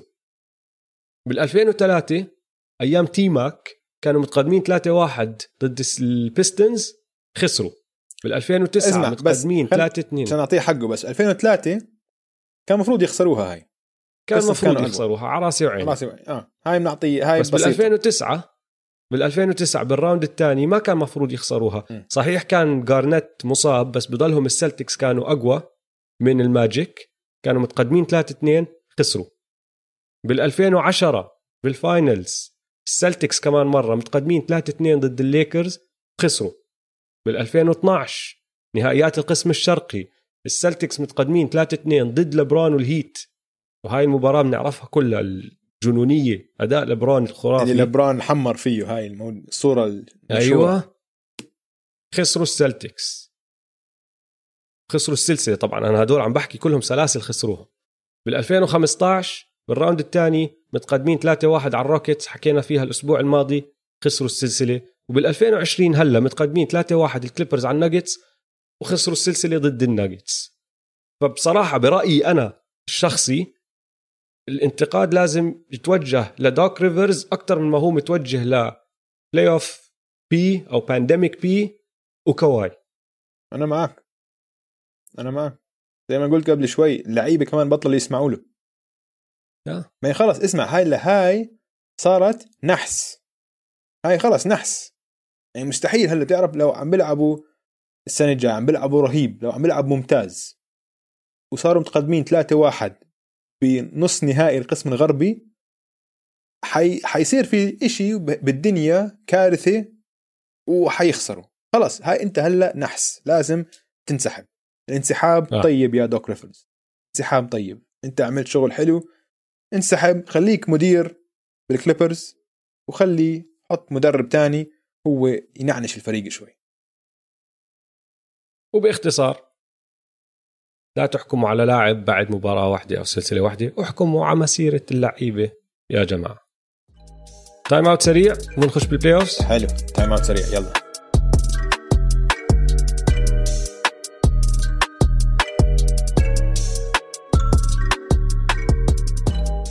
طيب حلو يا دويس. كفي حكي عن الفرق اللي طلعت؟ خلينا نحكي عن الفرق اللي بعدها قاعدة بتنافس. ورح نبدأ بالشرق. سلتكس ضد الهيت. شو عم بيصير؟ أوه. أول شيء السلسلة رائعة. يعني المباراة الأولى كانت خرافية. هيك راحت آه، تحت الرادار شوي عشان كانت نفس يوم المباراة السابعة بين كليبرز والناجتس وكل الحكي كان عن كليبرز والناجتس بس كانت مباراة رائعة رائعة كانت. وكيف انتهت؟ مش طبيعية يعني ال block تبعت. شو هال block يا زلمة؟ مش طبيعي شو هال block؟ إنه بقول لك اسمع بام بقول لك بطل يحس بأصابعه ها؟ آه. لأنه اسمع لما رجع ايده تيتم ما كان أي dunk يعني ما كان طالع يحط أي dunk كان طالع يحط poster. إنه لا، رجع كان- ايده ورا منيح. آه. وكان فوق ال ring فوق ال ring منيح. آه. يعني كان طاير وكان ماسكها هيك بإيد واحدة وناوي يصفقها الصفق في ال rim. أوف كثير حلو كثير حلو. ال هاي أول game طبعا وكان طبعا كانت overtime كل لعيبه المعتادين ظهروا بمستوى كثير راقي ورائع رائع فريقين ممتازين. ثاني game شوي مختلفة عشان بلشت السلتكس نار. كانوا متقدمين ب 17 نقطة. بس أنا بتعرف أنا عم بحضر بحط ملاحظات للمباراة. بس حاطط آه. هيك ال quarter الثاني السلتكس متقدمين ب 17 بس ميامي مرتاحين. ميامي ما ما ما توتروا. ما استعجلوا. دراجيتش ضلوا هيك محافظ على إيقاع المباراة. كلياتهم حسيت كل الفريق كل لعيبة إنه okay ما في مشكلة. نرجع بالمباراه شوي. شوي. تحكي لك ليش؟ مم. تعرف إنه بال playoffs هاي السنة لحد الآن المباراة الوحيدة اللي ميامي إيه، خصم ميامي ما تقدم أكثر من خمسة هي المباراة اللي خسروها؟ لما الخصم يتقدم بعشر نقاط أو أكثر ضد الهيت اعرف إنه وضعهم تمام سالك. آه. يعني شوي شوي صاروا يقلصوا الفارق شوي شوي. defensive stop هنا three هنا fast break هيك شوي شوي ولا مرة واحدة تطلع على الس- على ال score بتلاقي الفرق ثلاث نقاط نقطة ولا مرة واحدة بتلاقيهم متقدمين. بعدين بال quarter آه. الرابع ال quarter الرابع وقت جيمي. وقت جيمي ووقت دراجيتش. لازم عشان نعطيهم حقهم اثنين. أنا هلا آه. رجعت عبيت آه، كاسة Big Face Coffee قهوة جيمي. الفريق كله فيلم هذا. الفريق فيلم والفريق كتير صحبه مع بعض. لو لو بتتابعوا جيمي أو دراجيتش على إنستغرام كلهم إنهم مبينين الفريق مبين إنه جد فريق بحبوا بعض ومبسوطين كتير بال bubble هذا الفرق. فرق تانية مثلا بول جورج تضلوا تسمعوا دائما كان يتذمر عن ال bubble وهيك و... يعني دائما عنده مشاكل بال bubble بس هذا الفريق مبسوط بال bubble كيفين كلهم. فجيمي بيقول لك إنه أنا أول ثلاثة quarters بخلي الشباب يلعبوا. بعدين بال quarter الرابع أنا باجي بستولي على الأمور. بس ال... يعني جيمي اللي سواه بال quarter الرابع مش طبيعي كان. آه. دخل آه، إذا بيحتاجوا assist بجيب آه، بيعطي assist إذا بيحتاجوا offensive foul بياخذ ال offensive charge إذا بيحتاجوا steal بياخذها. كل شيء. وعلى الجهة الهجومية هالمرة ما سيطر مثل ما سوى بمباريات أخرى. دراجيتش هو اللي خلص على المباراة. آخر خمس دقائق هو عمل كل ال- الهجمات على الهجوم. وحش man تعرف أحلى إشي بهدول الميامي هيت؟ إنه الضغط تبعهم ما بيهدى. مم. هاي أحسن صفة فيهم.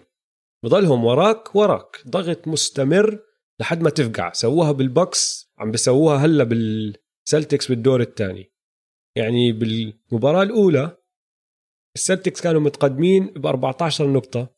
خسروا. وزي ما انت حكيت بالمباراة الثانية كمان ال Celtic كانوا متقدمين بمنيح خسروا. صارت يعني هذا الضغط صار ل... لدرجة إنه السلتكس بعد المباراة دقوا ببعض. وسمعنا القصة اللي ما سمعها يقولوا لك رجعوا على غرفة التغيير على غرفة تغيير الملابس والإعلام اللي حواليهم سمع صوت صياح أكثر واحد سمعوا صوته مارك سمارت وسمعوا صوت أشياء عم تنزت. بعدين طلع مارك سمارت قاعد بسبسب وبصيح وطالع القصة إنه هو وجيلن براون دقوا ببعض وبعدين هو بهدل الفريق لأنه ما حب الجهد اللي عم بقدموه. يعني صارت ميمع بينهم وهذا كله من وراء الضغط المستمر تبع الهيت. ضغط هذا بتعبهم و الأثر تبع الضغط هذا إنه يصير الفريق يرتكب turnovers آه. يعني بوسطن عم بيشوت بنسبة أعلى من ال Heat بالسلسلة. بس بال turnovers عم بيخسر كتير. إنه مثلا بالمباراة الأخيرة المباراة الثانية كان عنده 14 turnover مقابل تسعة لميامي. وهذول بتفرق. هاي أنت عندك آه. ست هجمات زيادة يعني. خمس هجمات زيادة يعني. فهذا الضغط هاي أثر الضغط. بس عجبتني شغلة آه، قصة مارك سمارت. آه حلو منه حركة قيادية. يعني بقول لك أنا بضمن لك الفريق. بالضبط. أنا بضمن لك إنه لما كليبرز خسروا المباراة السادسة مش السابعة الخامسة أو السادسة ما كان في واحد بغرفه الملابس من اللعيبه قاعد ببهدل فيهم وبصرخ آه. فيهم. صح هذا قائد. وبعدين طلعت آه، تكملة عن القصة حكاها ووج إنه صار في اجتماع بينهم بين كل اللعيبه الرئيسية اللي هم تيتم جيلين براون وماركس سمارت وكيمبا مع ال coach مع براد ستيفنز وانه آه، خلص حلوا مشاكلهم. حلوا مشاكلهم. بس لازم هيك. يعني حتى اسمع بكل حتى بكل وقتها م. لما طلعوا يحكوا مع الإعلام طلعوا بيحكوا إنه نحن مش زعلانين من ماركس لأنه هيك بيعمل. م. بالعكس بنحترمه هاي الروح القتالية تبعته الشغف اللي عنده إياه. هذا أحلى إشي فيه. فنحن مش زعلانين إنه هيك صار. نحن فريق خسرنا مباراة ما كان لازم نخسرها. وزعلانين من بعض عشان هذا الموضوع فشينا غلنا. وخلص هلأ رح نمشي على المباراة اللي بعدها. واسمع هذا السبب الرئيسي اللي جيمي قرر يروح على ال Miami Heat وما يضلوا مع فيلي. أه. بيقول لك فيلادلفيا خسرنا وكان عندنا مشاكل واضحة على الملعب كل حدا عارف شو المشكلة. بحكي هو طبعا عن بين جويل وبين آه بين سيمنز. وبقول لك بالاجتماع بعد الموسم اجتماع اللي مع المدرب بين المدربين وبين اللعيبه ولا حدا استرجى يحكي الصراحة. يحكي الحكي اللي كل حدا شايفه إنه في مشكلة بين جوال امبيد وبن سيمنز على الملعب. نقدرش نلعب أحسن لاعبين عندنا بنفس الوقت. في هاي هاي مشكلة. بيركبوش على بعض. آه. بيركبوا على بعض. ف اتجنبوا هذا الموضوع. وفي كتير ناس بالحياة مش بس بالرياضة بيتجنبوا الاشتباك. عشان بيعتبروا إنه الاشتباك آه إنه هيك حركة سلبية أو اسلوب سلبي.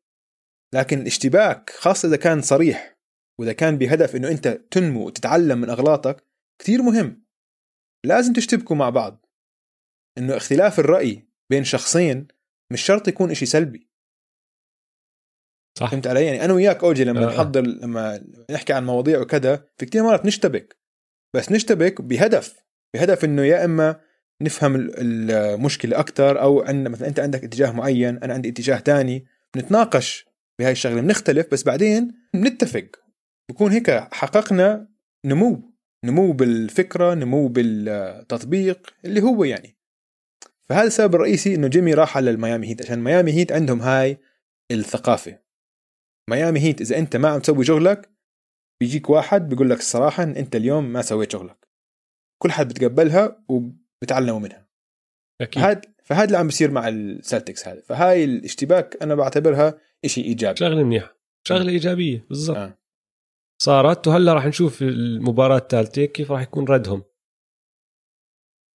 طيب شو أكثر شيء عم ببسطك؟ والله عندي كتير. عندي كتير. وكله حاليا على جهة الميامي هيت. يعني تخيل أنت بالمباراة الثانية أول ما بلش الكوتا الرابع جيمي كان بس مسدد سبع مرات ومسجل مرتين. بس ما كان عم بيلعب سيء. هو بس كان قاعد وعم بخلي لعيبته زملائه هم اللي يلعبوا.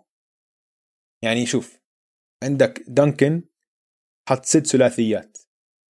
في واحدة منهم اوجي كانت بالزاوية استلم الطابة عند وجهه. وبحركة واحدة بأقل آه. من نص ثانية. من هذا ما نزل الطابة بس مسكها عند وجهه وكمل لفوق. زي أكنها مين؟ كلاي تومسون. كلاي تومسون. هاي ال catch and shoot بهاي السرعة كلاي تومسون. كلاي تومسون. بعدين اسمع حكى وقتها حكى المعلق إحصائية حلوة. إنه دانكن روبنسون ما بيسدد غير ثلاثيات ولا حتى بفكر. آه. يسدد anything اي أي شيء ثاني بيقول لك بالموسم سدد 687 تسديدة. 606 منهم ثلاثيات. والله إني زعلان منك يا دويس. ليش؟ لأنه أنا الأسبوع الماضي قلت لك هاي الإحصائية بس بال playoffs كمان وقلت لك إنه دانكن روبنسون ما بسدد غير ثلاثيات. أه بعرف بعرف بس أنا هاي الإحصائية تبعت الموسم. تروح تحكي لي إنه ماخذها من المعلق المعلق ماخذها مني إذا سمحت. ممكن ممكن. زعلتني. حبيبي أوجي إحنا بنشتبك بس بنشتبك بس بعدين نتفق. عندك آه، غير عن دانكن دخل آه، جونز. جونز كان على ال bench معظم المباراة دخل دخل بطاقة عالية جدا لعب دفاع ممتاز وكان عنده أكثر من offensive rebound كتير كتير مهم. تايلر هيرو. قديش نحكي عن تايلر هيرو؟ أظن عم بصير من اللاعبين المفضلين عندي. يعني ال ال الجرأة اللي عند هذا اللاعب مش طبيعية. آه, آه, آه ما بخاف ما بخاف ما بخاف. في في ثلاثية سددها. كانوا خسرانين خمس نقاط بال game الأولى. كانت نتيجة 105 100 وضايل شيء و50 ثانية. نزل وبس كان عم بستنى اللعب لأن لسه ضايل 20 ثانية بال shot clock أو 18 أو شيء هيك. يعني لسه اللعبة ما بلشت الخطة الهجومية ما بلشت. لقى هيك فراغ لقى فتحة بالدفاع بس وقف وشات ثلاثية. هذا عمره 20 سنة. آه. ما بيعرف شيء يعني خوف.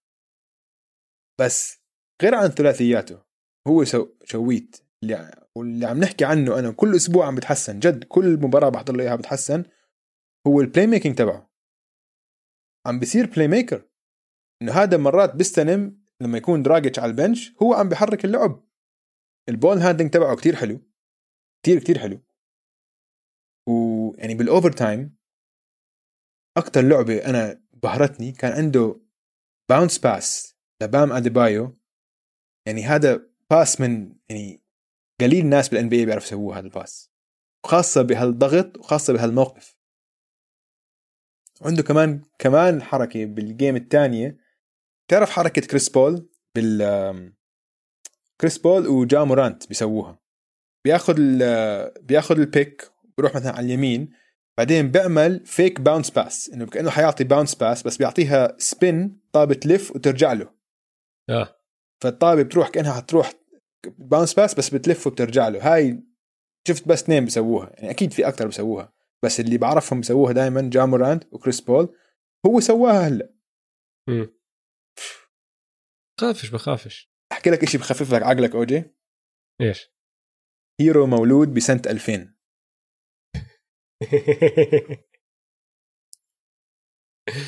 آه، أنت كان عندك أولاد بسنة 2000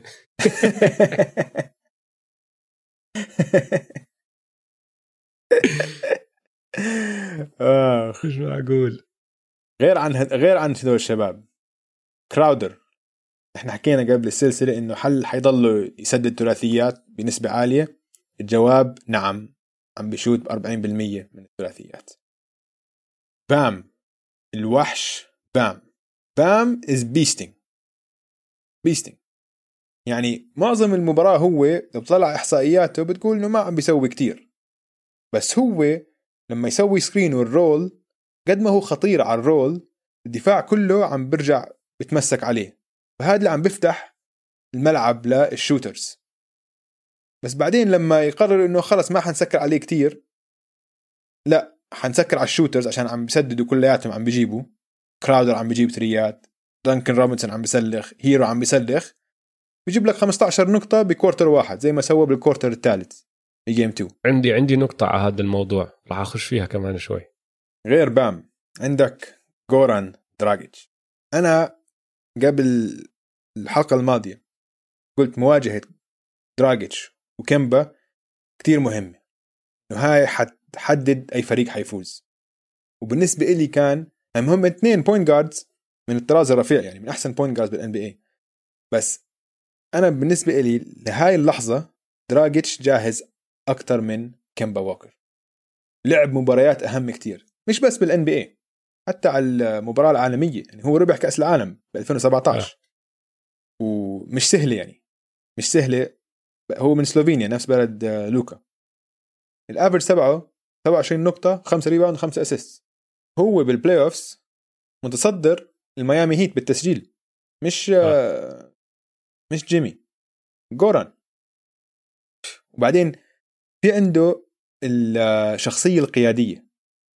مثلا في كان ضايل 20 ثانية وهيرو سوى turnover بالمباراة الثانية. على السريع مين راح له؟ ومسكه هيك من رقبته وصار يحكي معه. دراجيتش. جوران دراجيتش. آه. هاي هاي الحركات اللي ال point guard بيسويها على الملعب اللي تعطي الثقة للفريق. هاي هاي معنى القيادية هاي معنى القيادة الفريق هاي الشغلة مثلا اللي ما كانت تصير مع الكليبرز. وأخيرا آه صاحب Big Face Coffee جيمي بقرر إنه أنا خلص بدي أنهي ال game. بآخر ست دقائق من ال quarter الرابع جاب 6 points 3 steals و2 assists وال steals مش سهلين. steals يعني كسروا ظهر البوستن سلتكس آه. اثنين منهم راحوا ل fast break. يعني steal و score على السريع. وحش من. وحش. فزي ما انت شايف كثير عاجبني كل لعيبة الميامي هيت. أنا أنا اللي عاجبني كمان على جهة الميامي هيت. في شيء أنت ما جبت سيرته. أنت جبت سيرة كل اللعيبة. أنا راح أحكي لك عن المدرب. آه. وخصوصا الشوط الثاني يعني الربع الثالث والرابع بالمباراه الثانية. هاد سبولسترا حركات مدرب عبقري عمل. لأنه بال بالشوط الأول الهجوم تبع الهيت ما كان ماشي. بس سبولسترا عمل اكمل حركه بسيطة غيرت المباراة. شال ال shooter اللي بالزاوية الأقرب على بام ودراجيتش كل ما يعملوا pick and roll وحطه على الجهة الثانية. فبدل ما يطلعوا pick roll يكون في واحد على الزاوية عندهم راح حط الثلاثة على الجهة ديك وخلاهم فاضيين يعملوا ال pick roll من هاي الجهة. بدون هذا المهاجم اللي هو ال shooter بطل في لاعب من السلتكس بهاي الجهة آه، واقف معهم كمان. فبطل في مدافع مساعد يغطي بام لما يعمل ال pick roll لأنه عم بيطلع هو والمفروض يجي ال help مش موجود. ولأنه كراودر زي ما أنت حكيت عم بشوت بنسبة 40% وكان مولع. طبعا عندك جيمي وأهم واحد دانكن. صفى كل man من السلتكس مش تارك زلمته. فبام دمرهم على ال pick and roll وحط ال 15 نقطة اللي أنت كنت عم تحكي عنها و37 نقطة للهيت. حركة كتير صغيرة هاي إنه شال ال shooter من هناك حطه على الجهة الثانية غيرت كل هجوم الهيت. وعلى الدفاع زي ما أنت توقعت استخدم ال zone. وفعاليته كانت كتير صح. ضد السلتكس. استعمل نوعين zone استعمل ال 2 2 1 واستعمل ال 2 3 فهو اثنين اثنين وواحد قدامهم وبعدين كان يغيرها يحط اثنين وثلاثة قدامهم وضل يغير. يا هيك يا هيك. ودخل اللي انت عم تحكي عنه ديريك جونز جونيور وحطه مع جيمي وكراودر بال two 3 فصار خط دفاع الهيت الاولي اللي قدام مكون من مدافعين حركيين بس كمان مدافعين أطلعهم طوال. أوجي هاي بوسطن هاي حركة كثير مميزة كانت. آه. عشان عادة بال2 3 zone انت بتحط ال guards فوق بالضبط. يدافعوا على ال wings هو حط ال forwards فوق وكانوا ال guards دراجيتش وهيرو على ال baseline يا عيني عليك. فبوسطن ما عرفوا شو يعملوا تغلبوا كتير. م. 17 نقطة حطوا بال... بال quarter آه. وشاتوا ب 12 شوتة حطوا منهم أربعة بس. وسبعة turnovers آه هبلوهم. هبلوهم بطل يعرفوا وهذا ال quarter حطم آمالهم. يعني حتى بالرابع كانوا متقدمين بخمس نقاط في أظن كان أربع دقائق ضايل ضايل أو شيء هيك بس ثقتهم بالنفس ما كانت موجودة وما فرضوا حالهم زي الشوط الأول.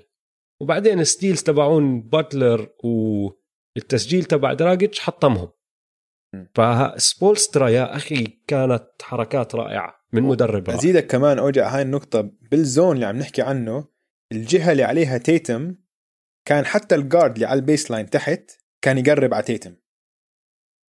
يعني فالضغط اللي على تيتم كان كتير كتير كتير مغلبه.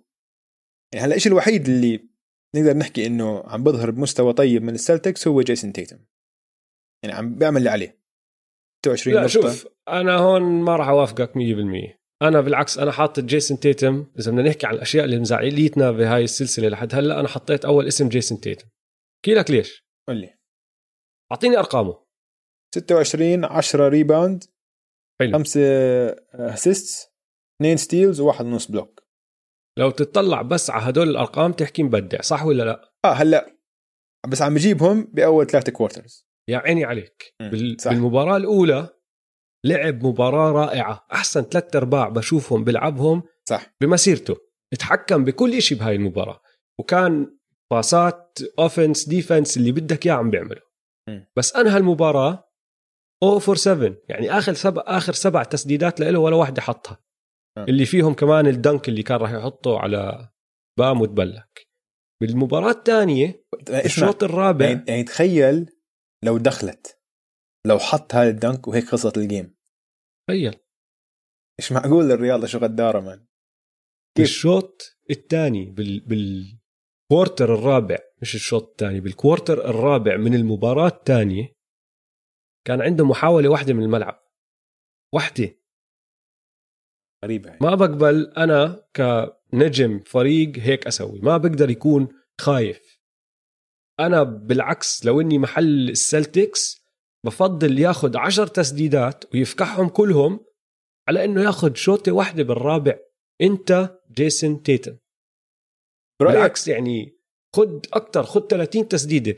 جيسون تيتم بالمباراة الثانية سدد من الملعب 12 مرة ب 42 دقيقة. آه. ما بصير أنت نجم الفريق. سدد يا أخي لو خسرنا لأنه أنت عم تاخذ 30 شوطة وعم بتحط بس 10 منهم أنا قبال بالموضوع لأنه الهيت عم بيلعبوا دفاع الله حلو بس أنت ما بصير ما تسدد ما بصير تخاف. أنا بتفق معك. تيتم مزعلني شوي. بتفق مع الأشياء اللي أنت قلتهم كثير يعني خاصة يعني حتى من السلسلة الماضية أنا بدي تيتم يكون اجريسيف أكثر ويسدد آه. أكثر بس أسألك سؤال. بهاي السلسلة هل أنت باعتقادك إنه هو خايف أو متردد ولا دفاع ميامي عم بيركز عليه كتير وما عم بيعطيه الفرص. هو التنين. عم بيحاول إنه ما يجبر الموضوع كتير ما يغصب حاله. التنين التنين. اثنين آه. هو م. عم بشوف خطط دفاعية كتير مرتبة وعم بحاول يتعلم شو يعمل ضد هدول الخطط بس لأنه الخطط ناجحة ضده صار متردد شوي. بس هو عنده الموهبة عنده الموهبة إنه يدمر أي خطة دفاعية. وجيسون تيتم لسه صغير لسه عم بتعلم هذا الإشي. هلأ بالمباراة الثالثة راح أخلي عيني عليه بدي أشوف شو راح يعمل. شفت أنت شو عملوا فيك بأول مباراتين؟ هم أخذتهم ثلاث أرباع مباراة ليتعودوا عليك ولا يعرفوا شو يعملوا فيك وغيروا خططهم. هلأ أنت كيف راح تعدل؟ وغير هيك براد ستيفنز كيف راح يساعدك؟ إنك تعدل. م. الإشي الثاني اللي مزعلني وجبنا سيرته الأسبوع الماضي. ماركس سمارت. م. رجع ماركس سمارت. أها. ماركس بج- عديم اللي- الوعي الذاتي اللي بجلط سمارت. اللي بجلط عايهد. بالضبط. اللي بجلط عم نحكي عنه على الجهة الهجومية طبعا. بس. طبعا على الجهة الهجومية. على الجهة الدفاعية بضل مدافع رائع. بس على الجهة الهجومية عم باخذ هالتسديدات اللي مش مفروض ياخذها اللي مفروض تيتم أو براون أو حتى كمبا يكونوا عم باخذوها. وهو بصفي ماخذ الدربل والبول اب إنه لا ماركس مش شوتك هاي يا مشان ريت. الله لا يا ريت بس هيك فيد اواي وكونتستد فيد اويز وهيك إنه ليش؟ مين أنت؟ آه. والباسات مش عم بركز فيها صح مم. بتأدي لتيرن اوفرز خلص ماركس وقف ارجع للي عم تعمله صار لك من أول البلاي اوفز كل هالسلسلة ضد الرابترز وما عملت هالحكي ما بينت ارجع لهداك المارك سمارت اللي بجلط خليه مخبى ما بدنا إياه أنا عندي كمان شغلتين مزعلتني طبعا عن السلتكس عشان الميامي هيت فيش شيء مزعلني كل شيء تمام. السلتكس لما يتقدموا بتقدموا عشان عم بيلعبوا بسرعة. يعني تحس اللعب فيه آه، في سرعة معينة إنه مثلا بيكونوا قاطعين نص الملعب وضايل 18 ثانية وتبلش هجمتهم من 18 ثانية أول ما يقطعوا نص الملعب. لما يتقدموا بتحس هيك عم بيحاولوا يضيعوا وقت. تعرف كيف نفس مباريات القدم لما يكون فريق متقدم بجول أو جولين بصير بس يعطي باسات بدون ما يحاول يهجم. حتى م. لو كان هجومه ناجح وكان عم بيخترق وكان عم بي- آه، الدفاع دائما هيك عم بيصير مع السلتكس. السلتكس عم بيتأخروا كثير بعد ما يتقدموا هيك بيهدوا لعب بيهدوا إيقاع اللعب. هاي أظن عم بتضرهم عليهم. عم بتضرهم كثير. آه عم بتضرهم كثير هاي. فهاي شغلة واحدة. الثانية ال three point shooting تبع كيمبا. بالسلسلة هاي مسدد 20 ثلاثية مسجل خمسة منهم. 25% صعبة هاي. يعني هو صح. الموسم كان تقريبا 40% 38 مع إنه لعب منيح ال game الثانية بس هاي النسبة لازم تتغير. لازم. طب مفتاح الفوز. لميامي أنا بكمل zone. ال zone مش عارفين يتعاملوا معه السلتكس وكانوا مش عارفين يتعاملوا معه ضد ال- الرابترز. كمل zone لو أنت ميامي. ما تغير إشي. طب حلو. أنا عندي مفتاح الفوز من جهة السلتكس ومعمول عشان يكسر ال zone ويساعدهم. Okay. هلا بام عم بدمرهم على الدفاع وعلى الهجوم. حكينا عن ال pick and roll وستيفنز عدل خططه لل pick and roll بعد ما دمرهم لربع كامل يعني كان كتير متأخر بالتعديل. وعلى الدفاع عم بدمر كل اللعيبة. يعني دانيال, دانيال تايس مسجل عليه نقطتين بهاي السلسلة لحد هلأ. فالحل برأيي اللي بيقدر يعمله آه، براد ستيفنز go small. إنه دخل جرانت ويليامز ال center تبعك و switch على ال pick and roll كل مرة. وجرانت ويليامز بعطيك shooter برا كمان يساعدك على الهجوم تكسر ال zone. لأنه تايس ما حدا بخاف منه برا القوس يعني. فأنت هلأ خسران 2-0 إذا خسرت 3-0 راح تروح عليك السلسلة. اعمل هالحركة وشوف شو بصير معك. هلأ هاي الحلقة بتطلع بتكون معظم الناس حاضرين المباراة الثالثه يعني عشان هم الليلة بيلعبوا السلتكس. آه. بس هاي must win ما في أي كلام. هاي. هاي آه. لازم يفوزوها السلتكس. وإلا السلسلة انتهت. طيب نحول على الليكرز والناجتس بال West. هلا لعبوا صاروا لاعبين مباراة واحدة. لاعبين المباراه فهذا يعني مراجعة مع preview كمان. آه. شو أكتر إشي متحمس له كنت؟ أول شيء خلينا نحكي شوي عن المباراة الأولى إنها صارت. حلو. آه ال quarter الأول كانش في دفاع. كان quarter الأول نار. آه خلصت 38 36 38 36 للناجتس جوكر وماري كان عم بيلعبوا ممتازين. 11 point للجوكر 9 لماري بعدين بال quarter الثاني أنا باعتقادي الحكام قرروا إنهم ينهوا المباراة. خربوا اللعبة. يعني الفاولات صراحة. الجد خربوها. الفاولات اللي على يوكيتش دول الفاولات المسخرة اللي ولا حتى هو عم بدافع عم بحاول آه، آه، آه. يتعامل مع إنه وعمين على على دوايت هاورد إن يعني فاولات سخيفة. بدقيقتين أعطوه فاولين. وخلص اضطر يقعد كل ال- ال quarter الثاني بعدين بدأ حكي المؤامرات طبعا يا دويس. يعني يا ناجتس خربتوا علينا معركة لوس أنجلوس ما راح نخليكم نخليكم تخربوا علينا الليكرز بالنهائي. أكيد ال NBA أكيد اعطوا أوامر انه يا يا حكام الليكرز بدهم يفوزوا السلسلة. ده بروح عليكم لا لا اسمع اسمع شوف. إحنا عم نمزح طبعا بس لا الحكام جد لأنه أنا بحكي لك اياها أنا أظن هم خربوا اللعب المباراة بس حسب اللعب اللي أنا كنت شايفه أنا لسه بتوقع لك الليكرز كانوا فازوا هاي المباراة. أنا كمان، ما رح راح نحكي. أحكي لك إنه هاي حجة رح نوصل. لتوقعاتنا بس يعني آه. إنه الليكرز يشوتوا 32 free throw بالشوط الأول مسخرة. اسمح لي. مسخرة. أحكي لك أحكي لك إياها. أيوة. هم هم شاتوا 24 free throw بال quarter الثاني الليكرز. آه, مش أحكي. لك معدل تسديد الناكتس free throws يعني بالمباراة مش بشوط مش بربع بمباراة كاملة بمشوارهم هذا بال playoffs 19 آه بمباراة يعني. كاملة بشوتوا 19 free throw الليكرز شاتوا 24 بربع. ال ال الهيت متصدرين هاي القائمة تبعت أكثر فريق بسدد free throws حاليا. بسدوا بسددوا 27 وحدة بالمباراة. الليكرز بال quarter الثاني شات 24 خلص المباراة ب 37 محاولة. ما خلص هلا ما فيش داعي يكملوا ال free throws بعد ما آه. قل... فتحوا الفرق بال quarter الثاني وقعدوا يوكيتش على ال bench. بعدين بال quarter الثالث والله الفاول تبع يوكيتش اجى أول 10 ثواني. آه. كمان اولها touch foul كمان touch foul ما بصير لعي... الحكام خاصة على النجوم. خاصة على النجوم. ما ما بتخرب اللعبة هيك يعني. يعني ولا حتى أعطوهم فرصة إنهم ينافسوا هالمباراة. للأسف. فالليكرز مسحوهم. و AD طبعا كان وحش عشان ما فيش حد دافع عليه. صح. playoff روندو بعده مكمل. بعد مكمل كان رائع. عنده كان هذا ال slam من ورا ال backboard ودوايت هاورد لعب منيح طيب ننتقل هلا لاكثر شيء متحمسين له. شو عندك أنت أوجي؟ أكثر شيء متحمس له كنت أشوف شو راح يصير بين ماركيف موريس وبول ميلساب وإذا ماركيف موريس راح ينتقم عشان أخوه. بدي أقول أنا بتعرف لما أنت حكيت أكثر شيء متحمس له ماركيف موريس وبول ميلساب I'm like شو؟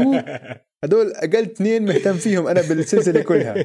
بعدين لما ربطها بالهوشة قلت آه okay بدك تشوفهم دقوا ببعض. مش دق دق ميلساب بماركس موريس وكل الفوز آه. آه. بهديك المباراة كانت المباراة السادسة إذا أنا مش غلطان صار من ورا هاي القصة وحكي هاد انت بس بدك يدقوا إذا أخوه التوأم راح ينتقم آه، من بول ميلساب ولا لا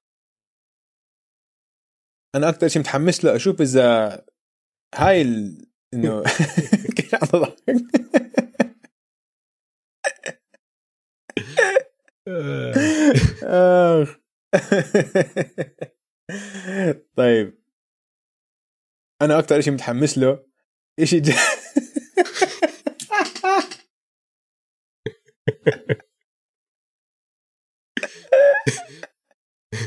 آخ. ماشي. ببكي الله لا يوفر رزقك طيب. أنا أكثر شيء متحمس له إذا ماري ويوكيتش حيكملوا أدائهم الخرافي من الأسبوع الماضي. عشان اثنيناتهم آه. اللي عم بيسووه بهال playoffs جد تاريخي وخاصة لهذا العمر الصغير هم اثنين يكونوا. آه. قائدين لفريق صغير مثل الناجتس ويرجعوا من 3 1 ضد الجاز ويرجعوا من 3 1 ضد المفضل ال Clippers هاي تعطيك هيك هيبة فأنا متحمس أشوف إذا حيكملوا هذا الأداء ضد الليكرز اسمع ع- على سيرة هدول التنين وبصراحة خصوصا على سيرة يوكيتش أنا كتير متحمس أشوف كيف الليكرز بدافعوا على يوكيتش لأنه الناجتس هلأ عم بيلعبوا ضد دفاع صح.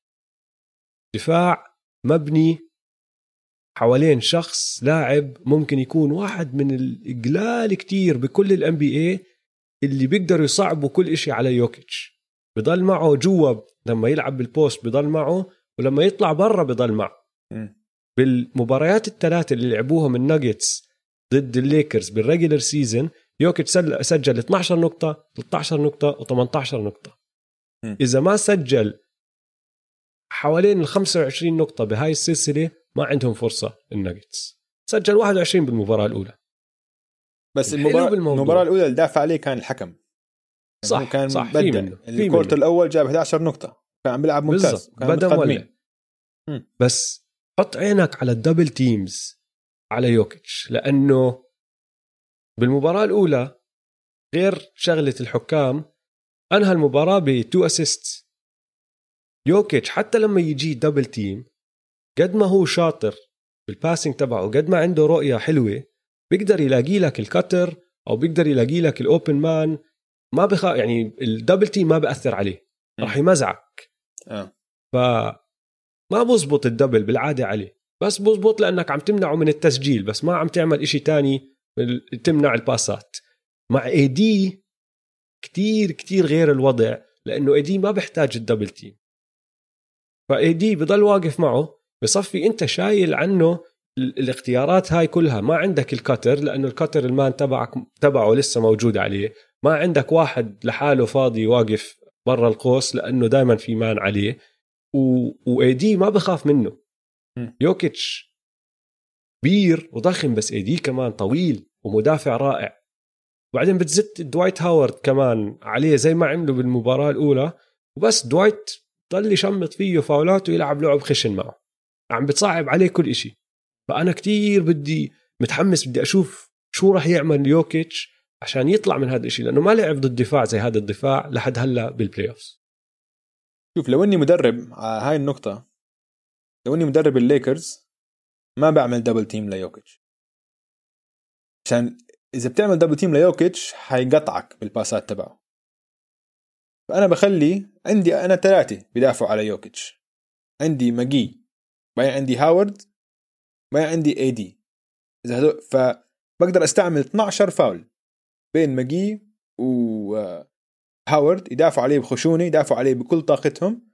بعدين بالأخير إذا اثنين طلعوا fouled out بال quarter الرابع بخلي AD يمسكه. بس إذا بتعمل double team على يوكيتش زي ما صار بال Clippers كل ما يجيهم double team يعطي ال pass ال perfect يعطي ال pass الصح. فأنا لو إني مدرب الليكرز ما بعمل double team على يوكيتش آه. ولو إني مدرب الناجتس بتبع خطة كتير بسيطة. يعني طبعا هي بسيطة بس كتير صعب تطبيقها. إنه أنا بس بسكر ال paint يعني الليكرز ضد ال Rockets مزعوهم فتحوا شوارع فيهم. لبران و AD بس سلالم يمين شمال سلالم. كان كتير سهلة. أنا بسكر ال paint وبجبر الليكرز ينتصروا علي أو يفوزوني بلعبتهم الثانية بحاول إنه أصعب الاختراق على لبران و AD قدر المستطاع وخلي آه. كاروسو كولدويل بوب كوزما. وكوزما هدول هم اللي يغلبوني بتسديد الثلاثيات. عسير تسديد تسديد الثلاثيات. اياك تخلي عينك على تسديد الثلاثيات عند الناجتس قبل بداية هاي السلسلة الناجتس عندهم 8 انتصارات وست خسارات بال playoff بالخسارات كانت بنسبة 34 ونص من برا القوس وبالانتصارات بنسبة 42.6 يعني تقريبا 43 من برا القوس. وبالحالات كلها يعني بشكل عام عم بيسددوا تقريبا 34 ثلاثية بكل مباراة. فلما تقعد تحسب أنت الفرقية بين ال... بالنسب أنت عم تحكي عن تسع نقاط. كل مباراة فرق جاي من الثلاثيات. وهاي التسع نقاط هي اللي عم بتفوزك مباراة أو بتخسرك مباراة. والأهم من هيك إنه النجمين التنين تبعون الناجتس يوكيتش وماري كانوا عم بشوتوا بنسب خيالية. من برا القوس. وما عمرنا شفناهم بمسيرتهم بيعملوا هذا الحكي. ماري بال regular season نسبة التسديد تبعته 34.6 من برا القوس ويوكيتش 31.4 بال playoffs ماري عم بشوت بنسبة 49% ويوكيتش بنسبة 44% آه. تخيل قديش رفعوا مستواهم. بالمباراة الأولى هاي اللي لعبوها ضد الليكرز شاتوا بنسبة 34% الناجتس. فطبعا شو بتحكي لنا الإحصائيات؟ إذا بتشوت بنسبة 34 راح تخسر. واسمع الزيادة عن هيك جمال لما يفوزوا بال playoff لسه نسبته ترتفع ل 54% ويوكيتش لما يفوزوا كمان بترتفع ل 53% ف تخيل. يعني نبسط كل الحكي إذا عم بيسلخوا ثريات أمورهم تمام. صح. بالضبط. بالضبط. الجوكر مين عندك حدا ممكن يقلب موازين هاي راح يعجبك الجوكر عندي. آه ابني؟ ابنك. ابني. ابنك. هيا بالحبيب. مايكل بورتر جونيور. هلا لأنه. اسمع ال- الدفاع تبع الليكرز راح يبنوا كل خططهم راح تكون حوالين كيف نوقف يوكيتش وماري وبصراحة راح يصعبوا كتير كل إشي عليهم. يعني دفاعهم أحسن من أي دفاع لعبوا ضده الناجتس بال playoff هاي السنة. آه. فهل بيقدر ابنك MPJ يخش على الساحه ويكون هو الثالث هذا النجم الثالث أو المهاجم الثالث. يعني بشكل عام بال playoffs بورتر عم بشوت بنسبة 44% وما عم بيعمل كتير أكتر من هيك. يعني التسجيل هو الشيء الوحيد اللي عم بيساعد فيه لأنه عنده تسعة assist بكل ال playoffs و16 turnover آه بس قديش ال rebound تبعه اوجي ال rebounding منيح. ممتاز. ال rebounding منيح. م. المباراة الأولى سجل 14 نقطة ضد الليكرز بس شات بنسبة 33% من الملعب و17% واحد من ستة آه. من برا القوس. ما فإذا مايكل بورتر جونيور قدر يرفع مستواه على الجهة الهجومية راح يصفوا الليكرز لازم يغيروا يعدلوا خططهم الدفاعية عشان لازم يهتموا فيه كمان. هم ما راح يخافوا من لا جاري هاريس ولا بول ميلساب ولا جيريمي جرانت ولا حدا تاني. الشخص الوحيد غير يوكيتش وماري اللي راح يخوفهم هو بورتر جونيور مايكل بورتر جونيور. فأنا بالنسبة لي هو الجوكر. بتفق معك. على الجهة الثانية للليكرز الجوكر هو playoff روندو إذا playoff روندو قاعد بيفتح شوارع زي ما هو عم بيلعب اليوم والناجتس ما بيقدروا إنه يتفوقوا على الليكرز لما لبران يرتاح والله السلسلة حتكون سريعة. سريعة. لصالح الليكرز. شو توقعاتك؟ بدي أحكي لك شغلة عن توقعاتي. عشان هاي لما قريتها جد خف عقلي. 2009 كوبي براينت. انتصر على الروكيتس بال round الثاني. انتصر على الناجتس بنهائي الغرب. وفاز رابع بطولة إله في أورلاندو. آه. 2000 ضد الماجيك 2020 2020 لبران انتصر على الروكيتس في ال round الثاني. عم بيلعب ضد الناجتس في نهائي الغرب وعم بيحاول يربح رابع بطولة في أورلاندو. لما قريتها أنا والله قشعر بدني. يعني. لما قريتها قشعر بدني. صح ولا لا؟ ما- انتهت انتهت ما انتهت السلسلة ها؟ انتهت. اسمع. خلاص ال NBA كله انتهى مفروض. يعني هاي أحكي لك إياها. هاي خف عقلي لما شفتها أنا الصراحة. مع كل الاحترام للدنفر ناجتس والبوستن سلتكس والميامي هيت. بس حاليا بين الأربع فرق المتبقية الليكرز هم المرشح المفضل وبكتير كمان. بكتير. لو بتطلع على بكتير. فيجاس النسب الانتصار ل... ل... للليكرز كتير كتير أعلى من أي فريق تاني. نحن ما بنعرف قديش ضايل له لبرون جيمس بمسيرته. ممكن سنتين ممكن خمسة ما بنعرف. بس ما أتوقع رح يجي سنة إنه اللقب جاهز له محطوط له على طبق من ذهب وتعال خده بس يا لبرون م. هذا ال- اللقب مكتوب باسمه بعد كل اللي صار مكتوب باسمه وهذا مو تقليل للعلم من اللقب أو من الإنجاز أبداً. إذا حققه أكيد لا بالعكس أكيد لا بالعكس م. من علامات العظمة إنه لما تيجيك الفرص بتاخدها ما بتغلط بالضبط. أنا عشان هيك MJ بالنسبة لإلي بضل ال GOAT لأنه MJ كل فرصة إجته استغلها. ولبرون جيمس أنا بتوقع هلأ بعد كل اللي صار إنه يستغلها. وبصراحة صار لي فترة متوقع. نحن من أيام ال season أنا قلت لك غيرت رأيي شوي وصرت أطلع على الليكرز كمنافس جدي بس ما في طريق أسهل من هيك لإله. فأنا بتوقع يعمل اللي بيعملوه العظماء. ومشان هيك بتوقع إنه هاي السلسلة تخلص بخمسة ممكن ست مباريات بدي أعطي شوية احترام للناجتس كمان عشان كل إشي حققوه وأنجزوه بال playoffs هاي السنة بس الليكرز رح يتقدموا على ال finals أنا كمان بتوقع الليكرز بستة. بس غير عن هيك بصراحة أنا دائما بشجع القصة الحلوة. نحن أنا نحن بنعشق ال NBA بنعشق كرة السلة. بدنا أحلى قصة بال NBA بصراحة قصة لبران جيمس تستاهل بطولة رابعة. يعني لبران صح. إنه لبران بهال لا يلعب بهالمستوى ل 17 سنة وبس يكون عنده ثلاث بطولات يعني بيستاهل أكثر آه. يعني حظه هو إنه ال ال جاء فرق زي الوريورز الوريورز يعني الوريورز. آخر أربع سنين هلكوه مسكين آخر خمس آه. سنين. ربح واحدة هاي بطلوع الروح. خاصة لما كيفن دورانت راح هناك ويعني بس سكرت. جد الله يعينه. فبيستاهل يكون عنده أكثر من ثلاث بطولات. على الأداء آه. وعلى ال- ال- المدة اللي عم بيلعب فيها بمستوى كتير كتير عالي. فأنا بإني هذا اللي اسمع عشان هيك اللي بيسمعوا اللي عم بينتقدونا على تويتر إنه جيش لبران. ما بيسمعوا البودكاست أكيد. عشان okay أنا ما بشجع لبران وأنت ما يمكن ما بتشجع لبران بس في احترام. للعظمة للملك. وحاليا بعترف أحلى قصة بتكون لو لبران يفوز اللقب. لأنه بيستاهل. لاعب عظيم كل معنى الكلمة وبيستاهل يكون عنده بطولة رابعة. أكيد. بس هاي الصدفة تبعت بين 2009 كوبي و2020 لبران. خففت لك عقلك. آه لا لا لا. لا لا شيء خلص أنا هلأ بط... إنه جد لما سمعتها قلت خلص انحسم اكدت حسمت الأمور. خلص طيب يلا على السريع قبل ما نخلص.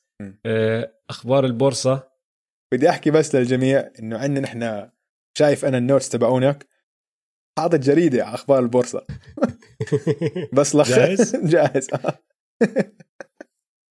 سهم طالع آه. مونتي موريس جيريمي جرانت ميسن بلوملي جمال ماري ويل بارتن توري كريغ جاري هاريس مايكل بورتر جونيور بول ميلساب بي جي دوزير فلاتكو كانسار بول بول كيتا بيتس نوا فونلي تروي دانييلز وتايلر كوك وزيد عليهم مالون coach مالون. ومايك مالون. سهم نازل.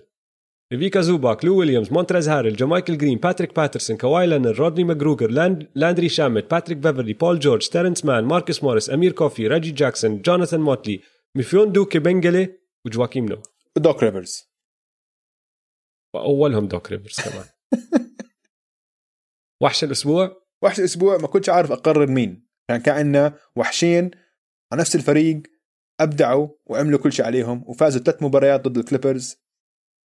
فجمعتهم مع بعض. جمال يوكيتش. جمال يو جمال يوكيتش. على راسي يعني. مع بعض معدلهم كان 53 نقطة بالمباراة 26 rebound و14 assist في المباراة. روعة. حلو. هذول الاثنين. وحوش وحوش. طيب آخر كلمة يا دويس. على السريع لأنه حلقة اليوم كانت طويلة. بس تعرف مين انبسط أكثر من أي حدا تاني آه، بخسارة الكليبرز؟ صديقي ديم ليلرد. ديميان ليلرد وسي جي ماكولم. كيف ما. خلوا ما خلوا. آه. عملوا حفلة على تويتر. حق. فبتعرف كيف لما دقوا ببعض وفكح ال free throws بمباراتهم بال seeding games بات بيفرلي صار يتخوت عليه يقول له رايح على كانكون راح تروح بعرفش إيش. م. فديميان ليلرد راح عزم بات بيفرلي على كانكون. آه، بتعرف كيف لما طلعت قصة اللي هل راح نكمل الموسم ولا لا؟ والكليبرز صوتوا إنه ما يكملوا. هش سي جي قال لك أنا كنت عارف إنهم صوتوا ما يكملوا بس ما كنت فاهم إنه لهالدرجة بدهم يطلعوا من ال bubble. آه، في اجى واحد سأل ديم بيقول له شو رأيك بتسديدة بول جورج هاي لما شمط ال side of the backboard لما ضربت بال backboard آه. قال له looks like a good shot to me يعني نزلوا فيهم. فهمت علي؟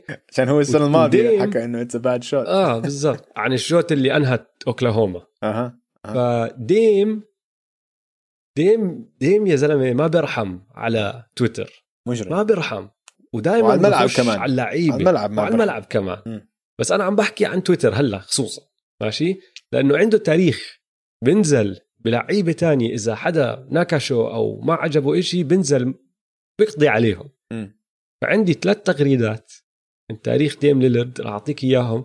هدول الثلاث تغريدات المفضلين تبعوني ديم ليلرد ضد لاعب تاني بال NBA م. هاي السنة من 2020 بعد ما صارت كل قصة الكليبرز راح at بول جورج keep switching teams running from the grind. You boys is chumps. هيك بحكي لبول جورج إنه أنت خليك بس تروح من فريق لفريق خايف من الشغل الصح. تجنب ال- العناء تجنب التعب والعناء. مم. فدمروا لبول جورج. بعدين رجعت لل 2011 عم بحكي عن لبرون بعدين العلم هو دائما بعطيهم ال at آه إنه بيحكي معهم direct. إنه اسمع بيحكي كان لسه. كان لسه بالجامعة هو آه؟ كان لسه بالجامعة. معصب من لبرون جيمس. هذا بعد ما لبرون خسر ضد الهيت ضد الدالاس مافريكس. فبحكي له at LeBron or at King James. Talents to South Beach you took the spotlight and an ego. Left the talents in Cleveland. أوه. إلى شو أخذت مواهبك على ساوث بيتش لا لا أنت أخذت الإعلام والأضواء وتكبرت على الناس بس تركت مواهبك بكليفلاند. أوف. أوف. أرهب واحدة أكثر وحدة ضحكتني. عم بحكي عن كيفن دورانت. كيفن دورانت is that dude. Unstoppable. Only person who can stop him from scoring is Westbrook. كيفن دورانت هو الزلمة. هو كيفن دورانت. ما بتوقف. الشخص الوحيد اللي بيقدر يوقف كيفن دورانت من التسجيل راسل ويستبروك. مزبوط حكي مزبوط تشوث وحدة على تويتر. آه. رهيب طيب شباب إن شاء الله استمتعتوا معنا بحلقة اليوم. لا تنسوا تتابعونا على مواقع التواصل الاجتماعي at m2m underscore pod. يلا سلام. يلا سلام.